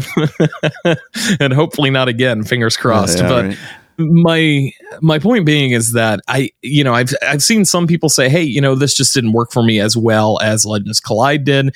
And I can understand that. If you're really into the Mummy if the Mummy is your favorite Universal monster you're really into Egypt this one will probably win for you. But you and I just giggling like schoolgirls in the in the Invisible Man oh, scene that was so good. Oh that's yeah I just it was I mean. It, um, it, there's only so much you can do to pull that off, and I think we all knew exactly what. I think we all all had an idea that it was going to be exactly what it was, but that with the lighting and the and the soundtrack and the direct quote from the movie. It's just so good to see in real life. Oh, I love that part so much. Even though you clearly see the guy's got a black mask, I don't care. I don't care.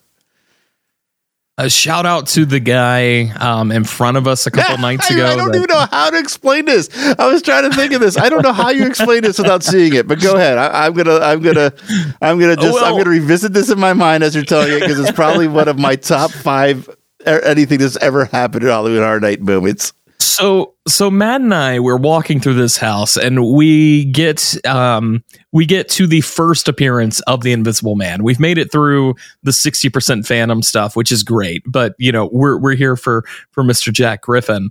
Um we make it to the first scene where he pops out and I'm going to get the line wrong, but he's where Matt, is this right where he says you can feel my fingers around your throat? Oh, I don't even know what the exact Or- quote is, but you you got the gist Yeah. of it. Yes.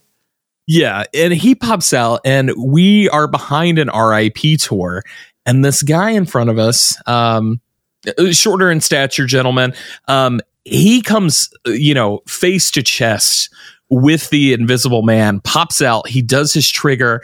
And the way he doesn't hit the floor, but his jaw does. It It's- unhinges like a snake. You could have had a And god. That would be the perfect sound effect for the look on his face. His eyes got real big, his jaw dropped. But the fun, the funniest part was, and this is the part that's hard to describe. Uh, I can we've mimicked it. We we did it like seventeen more times that night. It's hard to describe, but he was looking in the same direction, stone faced, as he was when he reacted. So like he never it's not like he moved he looked this way and like oh my god his head never moved so it's like stone face stone face stone face ah it's it was just that was one of those moments that was made for you and I to see because I can't believe we both saw it. We both looked at each other and both said, "Did you see that?" And it was so freaking funny. I don't know, uh, you know, look, I don't know if I believe in a higher power, but in that moment, I do. Um, Dr. Oddfellow brought us to that Yeah, moment that was- together. it was just so funny. And all I can think of, and I haven't tried to analyze this much because it, it makes it less fun. He must have seen the Invisible Man standing there ready for his trigger and thought it was a dummy, and then Yeah. he did his trigger. That's all I can think that happened. To have the way that was timed and how his head never moved, that was oh, that was so funny. I, I that is so one of my top five all time favorite moments at HHN. Now it was so freaking funny. so good. There's so many great moments in this house. Obviously, I love the Phantom of the Opera stuff. I think making him a little bit more leather facey is a fun change. Yeah, Um, I like the tribute to the classic mask that we get in there, but um, you know, we keep talking about the Invisible Man and we love him, and he's the star of the show in our hearts. But Mr. Hyde, Oh, his stuff great. is incredible. Yep.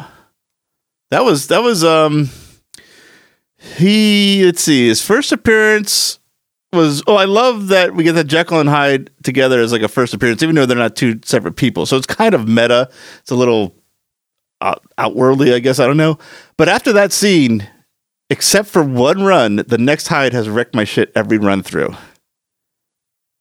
And it's just one of those scare actors does not wait for the reset. Yeah. They just kind of hang it. It's an incredibly tight corner squeeze And it's- when you go through that and first it's curtain. behind some sort of curtain of some sort. It's not the Yeah. full plastic sheets, but it's some sort of curtain. The only reason he didn't get me one time was because it was cast change and the whole line was stopped, and the guy in front of me was like leaning in that that passageway where that sheet was, so I could see Hyde. I could see the Hydes actually change, and I could see the new Hyde the whole time I was there, and he knew we saw him, so he just didn't really do anything. That's the My only reason I didn't thing- get wrecked. I think. My favorite thing at HHN for a scare actor to do is when I'm directly looking at them and they still lunge Yeah, at me. right. and that Hyde is the king of that. And I love the we get the spine rip right after that. That's awesome. Who was doing a That's massage awesome. the other night. Yep. Yeah, I Um, don't. I, I and the only thing I could think of again, I don't need to know, but it, my my mind wonders what's happening. The spine did look a little more um kind of out of whack than it usually does. So I wonder if it broke and it they were just waiting till you know the, the daytime to repair it. So he improvised because he couldn't grab the spine or something. I don't know. Yeah.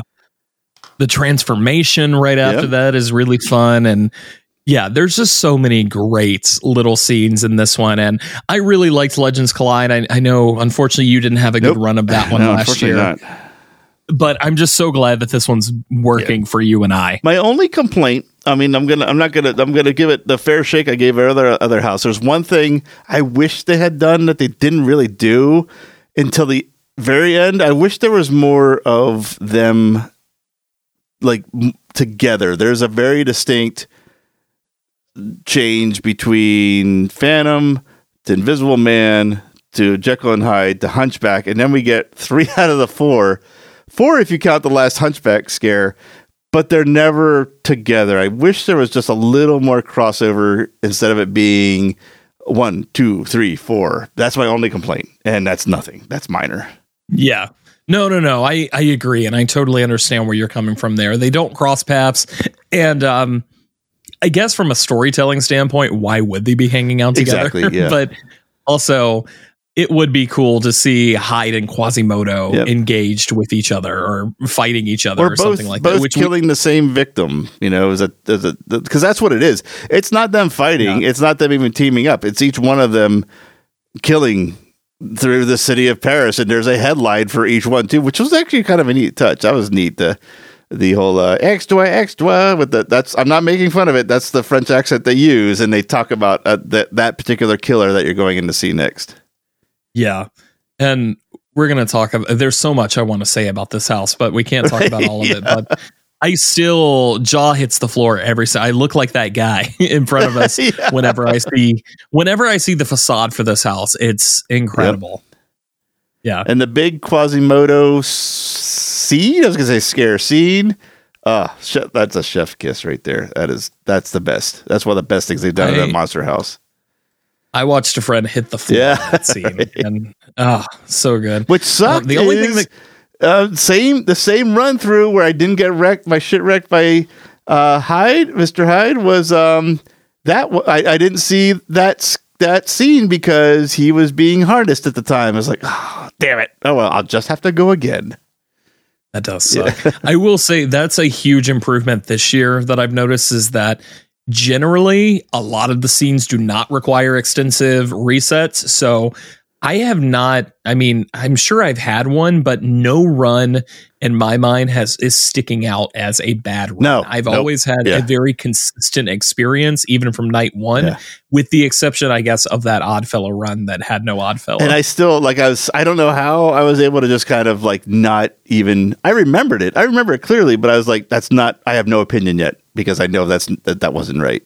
So yeah. I said Yeah. the same thing about Last Jedi, then I saw that again and went, "Oh shit, I was right the first time." I'm just kidding. oh God. Let's I'm not going to bring that up uh, with you. Let's get the crossover audience here on the NeoZaz network. Um, but yeah, you know, the only thing that could have made our experience better after that run through and seeing Mr. Drop Jaw was if they would have greeted us at the end with the uh, green apple funnel fries. That was a nice surprise too. I couldn't have that, and this is funny. This is coming from me as a sweet tooth. As I say, the size of the Rock of Gibraltar. I couldn't eat that that often, but that night it was sticky hot, like it's night and every night in Florida. I was I needed something cool and something a little a little sharp. It was that was perfectly refreshing and sweet and a nice way to cap off my night. I'm glad I tried that. I, I'll have it again, but I don't think I'm going to have it too much because too much of that that's too much of a good thing. I think in my book, but I I like that a lot. That's the first specialty food I think I've had. Yeah. Well, you know what? I think that's a beautiful, sweet, maybe a little tart place for us to end the Okay. podcast tonight. we've we've Okay, covered a lot here. Oh, come on. um, we've covered a lot from uh, Jungle of Doom to to Universal Monsters to beer prices. Um, we've hit it all, and I, I think that we've definitely got a lot more to talk about when it comes to HHN 32. But just in case it wasn't apparent, and again, you're like, oh man, what what what are the, what are these guys talking? Did they like it?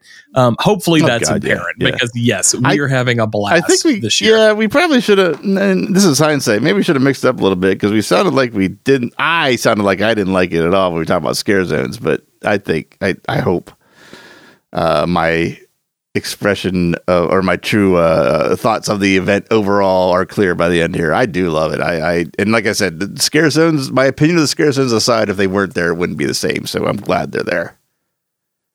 Yeah, 100%. This is a very solid year. And um, I'm very interested to know, especially from more nights of hanging with Matt and some of you old timers that I know that have been going for a while with HHN. Where does this stack up with this year? Like, let us know. I, I definitely want to know uh, kind of how you're feeling about this year because it seems like everybody's having a blast. And if you haven't made it yet and you've listened to the spoiler discussion, maybe you've watched all those YouTube videos. um, we know you're going to have just as much fun when you finally get here, and uh, we can't wait to see you. Absolutely. Yep. I I am. Uh, if you would have any time the idea of a Wednesday or Thursday night came up last year, I was like, I am not fighting that traffic for a weeknight, a night where I have to work in the morning. I like, I can't wait for tomorrow to be able to sign off work. Tricky part is I'm on call, but I might roll the dice Wednesday and Thursday. Those are pretty slow days, like in general. So I I might take that chance. We'll see. I don't know, but I'll definitely be let this me weekend. be let me be the darkest deal devil on your shoulder and say yes you absolutely need to do it well dude that brings us to the end of our first impressions thoughts of hhn 32 and uh, we've been pretty busy over in the neozaz camp Yeah, what should we talk about Um, what should we talk about? Oh boy. Um, yeah what what should we bring up well, we're wrapping up the coverage of season five of what we do in the shadows and what we say in the shadows. That that anyone that's a fan of that show knows we were robbed an extra week of enjoyment by them broadcasting or or however you watch it the last two episodes on the same night but we are we could not cover them in one episode. We split up our episodes and that is about to come out. And once that's out the entire five seasons of that show will be online if you're a fan of that. And if you're not a fan if you haven't seen that show yet and we're kind of in a dry spell of crappy tv check it out because if you're a fan of halloween horror nights i think you'll like the show. If not already familiar with it. Not the you can check out the podcast of course but I, i'm suggesting the tv show first. Otherwise the podcast won't make, make much sense. But that's not the only thing going on is it hunter? Boy this sounded rehearsed. It- no, no, it's not, Matt. I'm so glad you asked. Um, i'm so surprised that you brought me into this but since you did let me tell you well, hey guys, I I usually plug the socials and the other shows and everything, but I'm going to make this short and sweet because I really want you to do me a favor. Um, I don't ask for much. However, I am going to ask you to do this because I've been working on a passion project and trying to get it out for a couple of years now, and that is a podcast dedicated to all things HBO's Tales from the Crypt. I think that it's really just one of the all star, uh, all star. it's one of the all star anthology series, of course, but it truly is a cornerstone of horror, especially when it comes to the television format. And the amount of talent and just the the absolutely insane creative teams that uh, worked on this series blew me away. So I'm just I, I've been trying to get this project off the ground for a long time. A celebration of Tales from the Crypt. So me and two of my friends named Dan and Preston, Devilish Dan and Petrified Preston, and I'm Horrifying Hunter. We just launched that show. It's called Horrors from the Vault. It's right here on the Neozaz network. You can listen to several episodes of the show. We upload a new episode every Friday, and we are just doing a full watch along podcast for Tales from the Crypt. It's been super fun. Like I said, we cover the creative teams, we cover the episodes itself, we cover the comic inspiration. They're about an hour. We won't take too much of your time. Um, we love it. And we hope that you'll join us over there. Uh, the podcast is still getting off the ground. So go check it out. Be, be one of the first people because we would love to have you join us in the vault. Yeah, I highly recommend it. I really enjoy the show, especially the comic aspect of it, because I knew watching Tales from the Crypt on HBO when I was much younger, even younger than you, which that was a point in my life, believe it or not.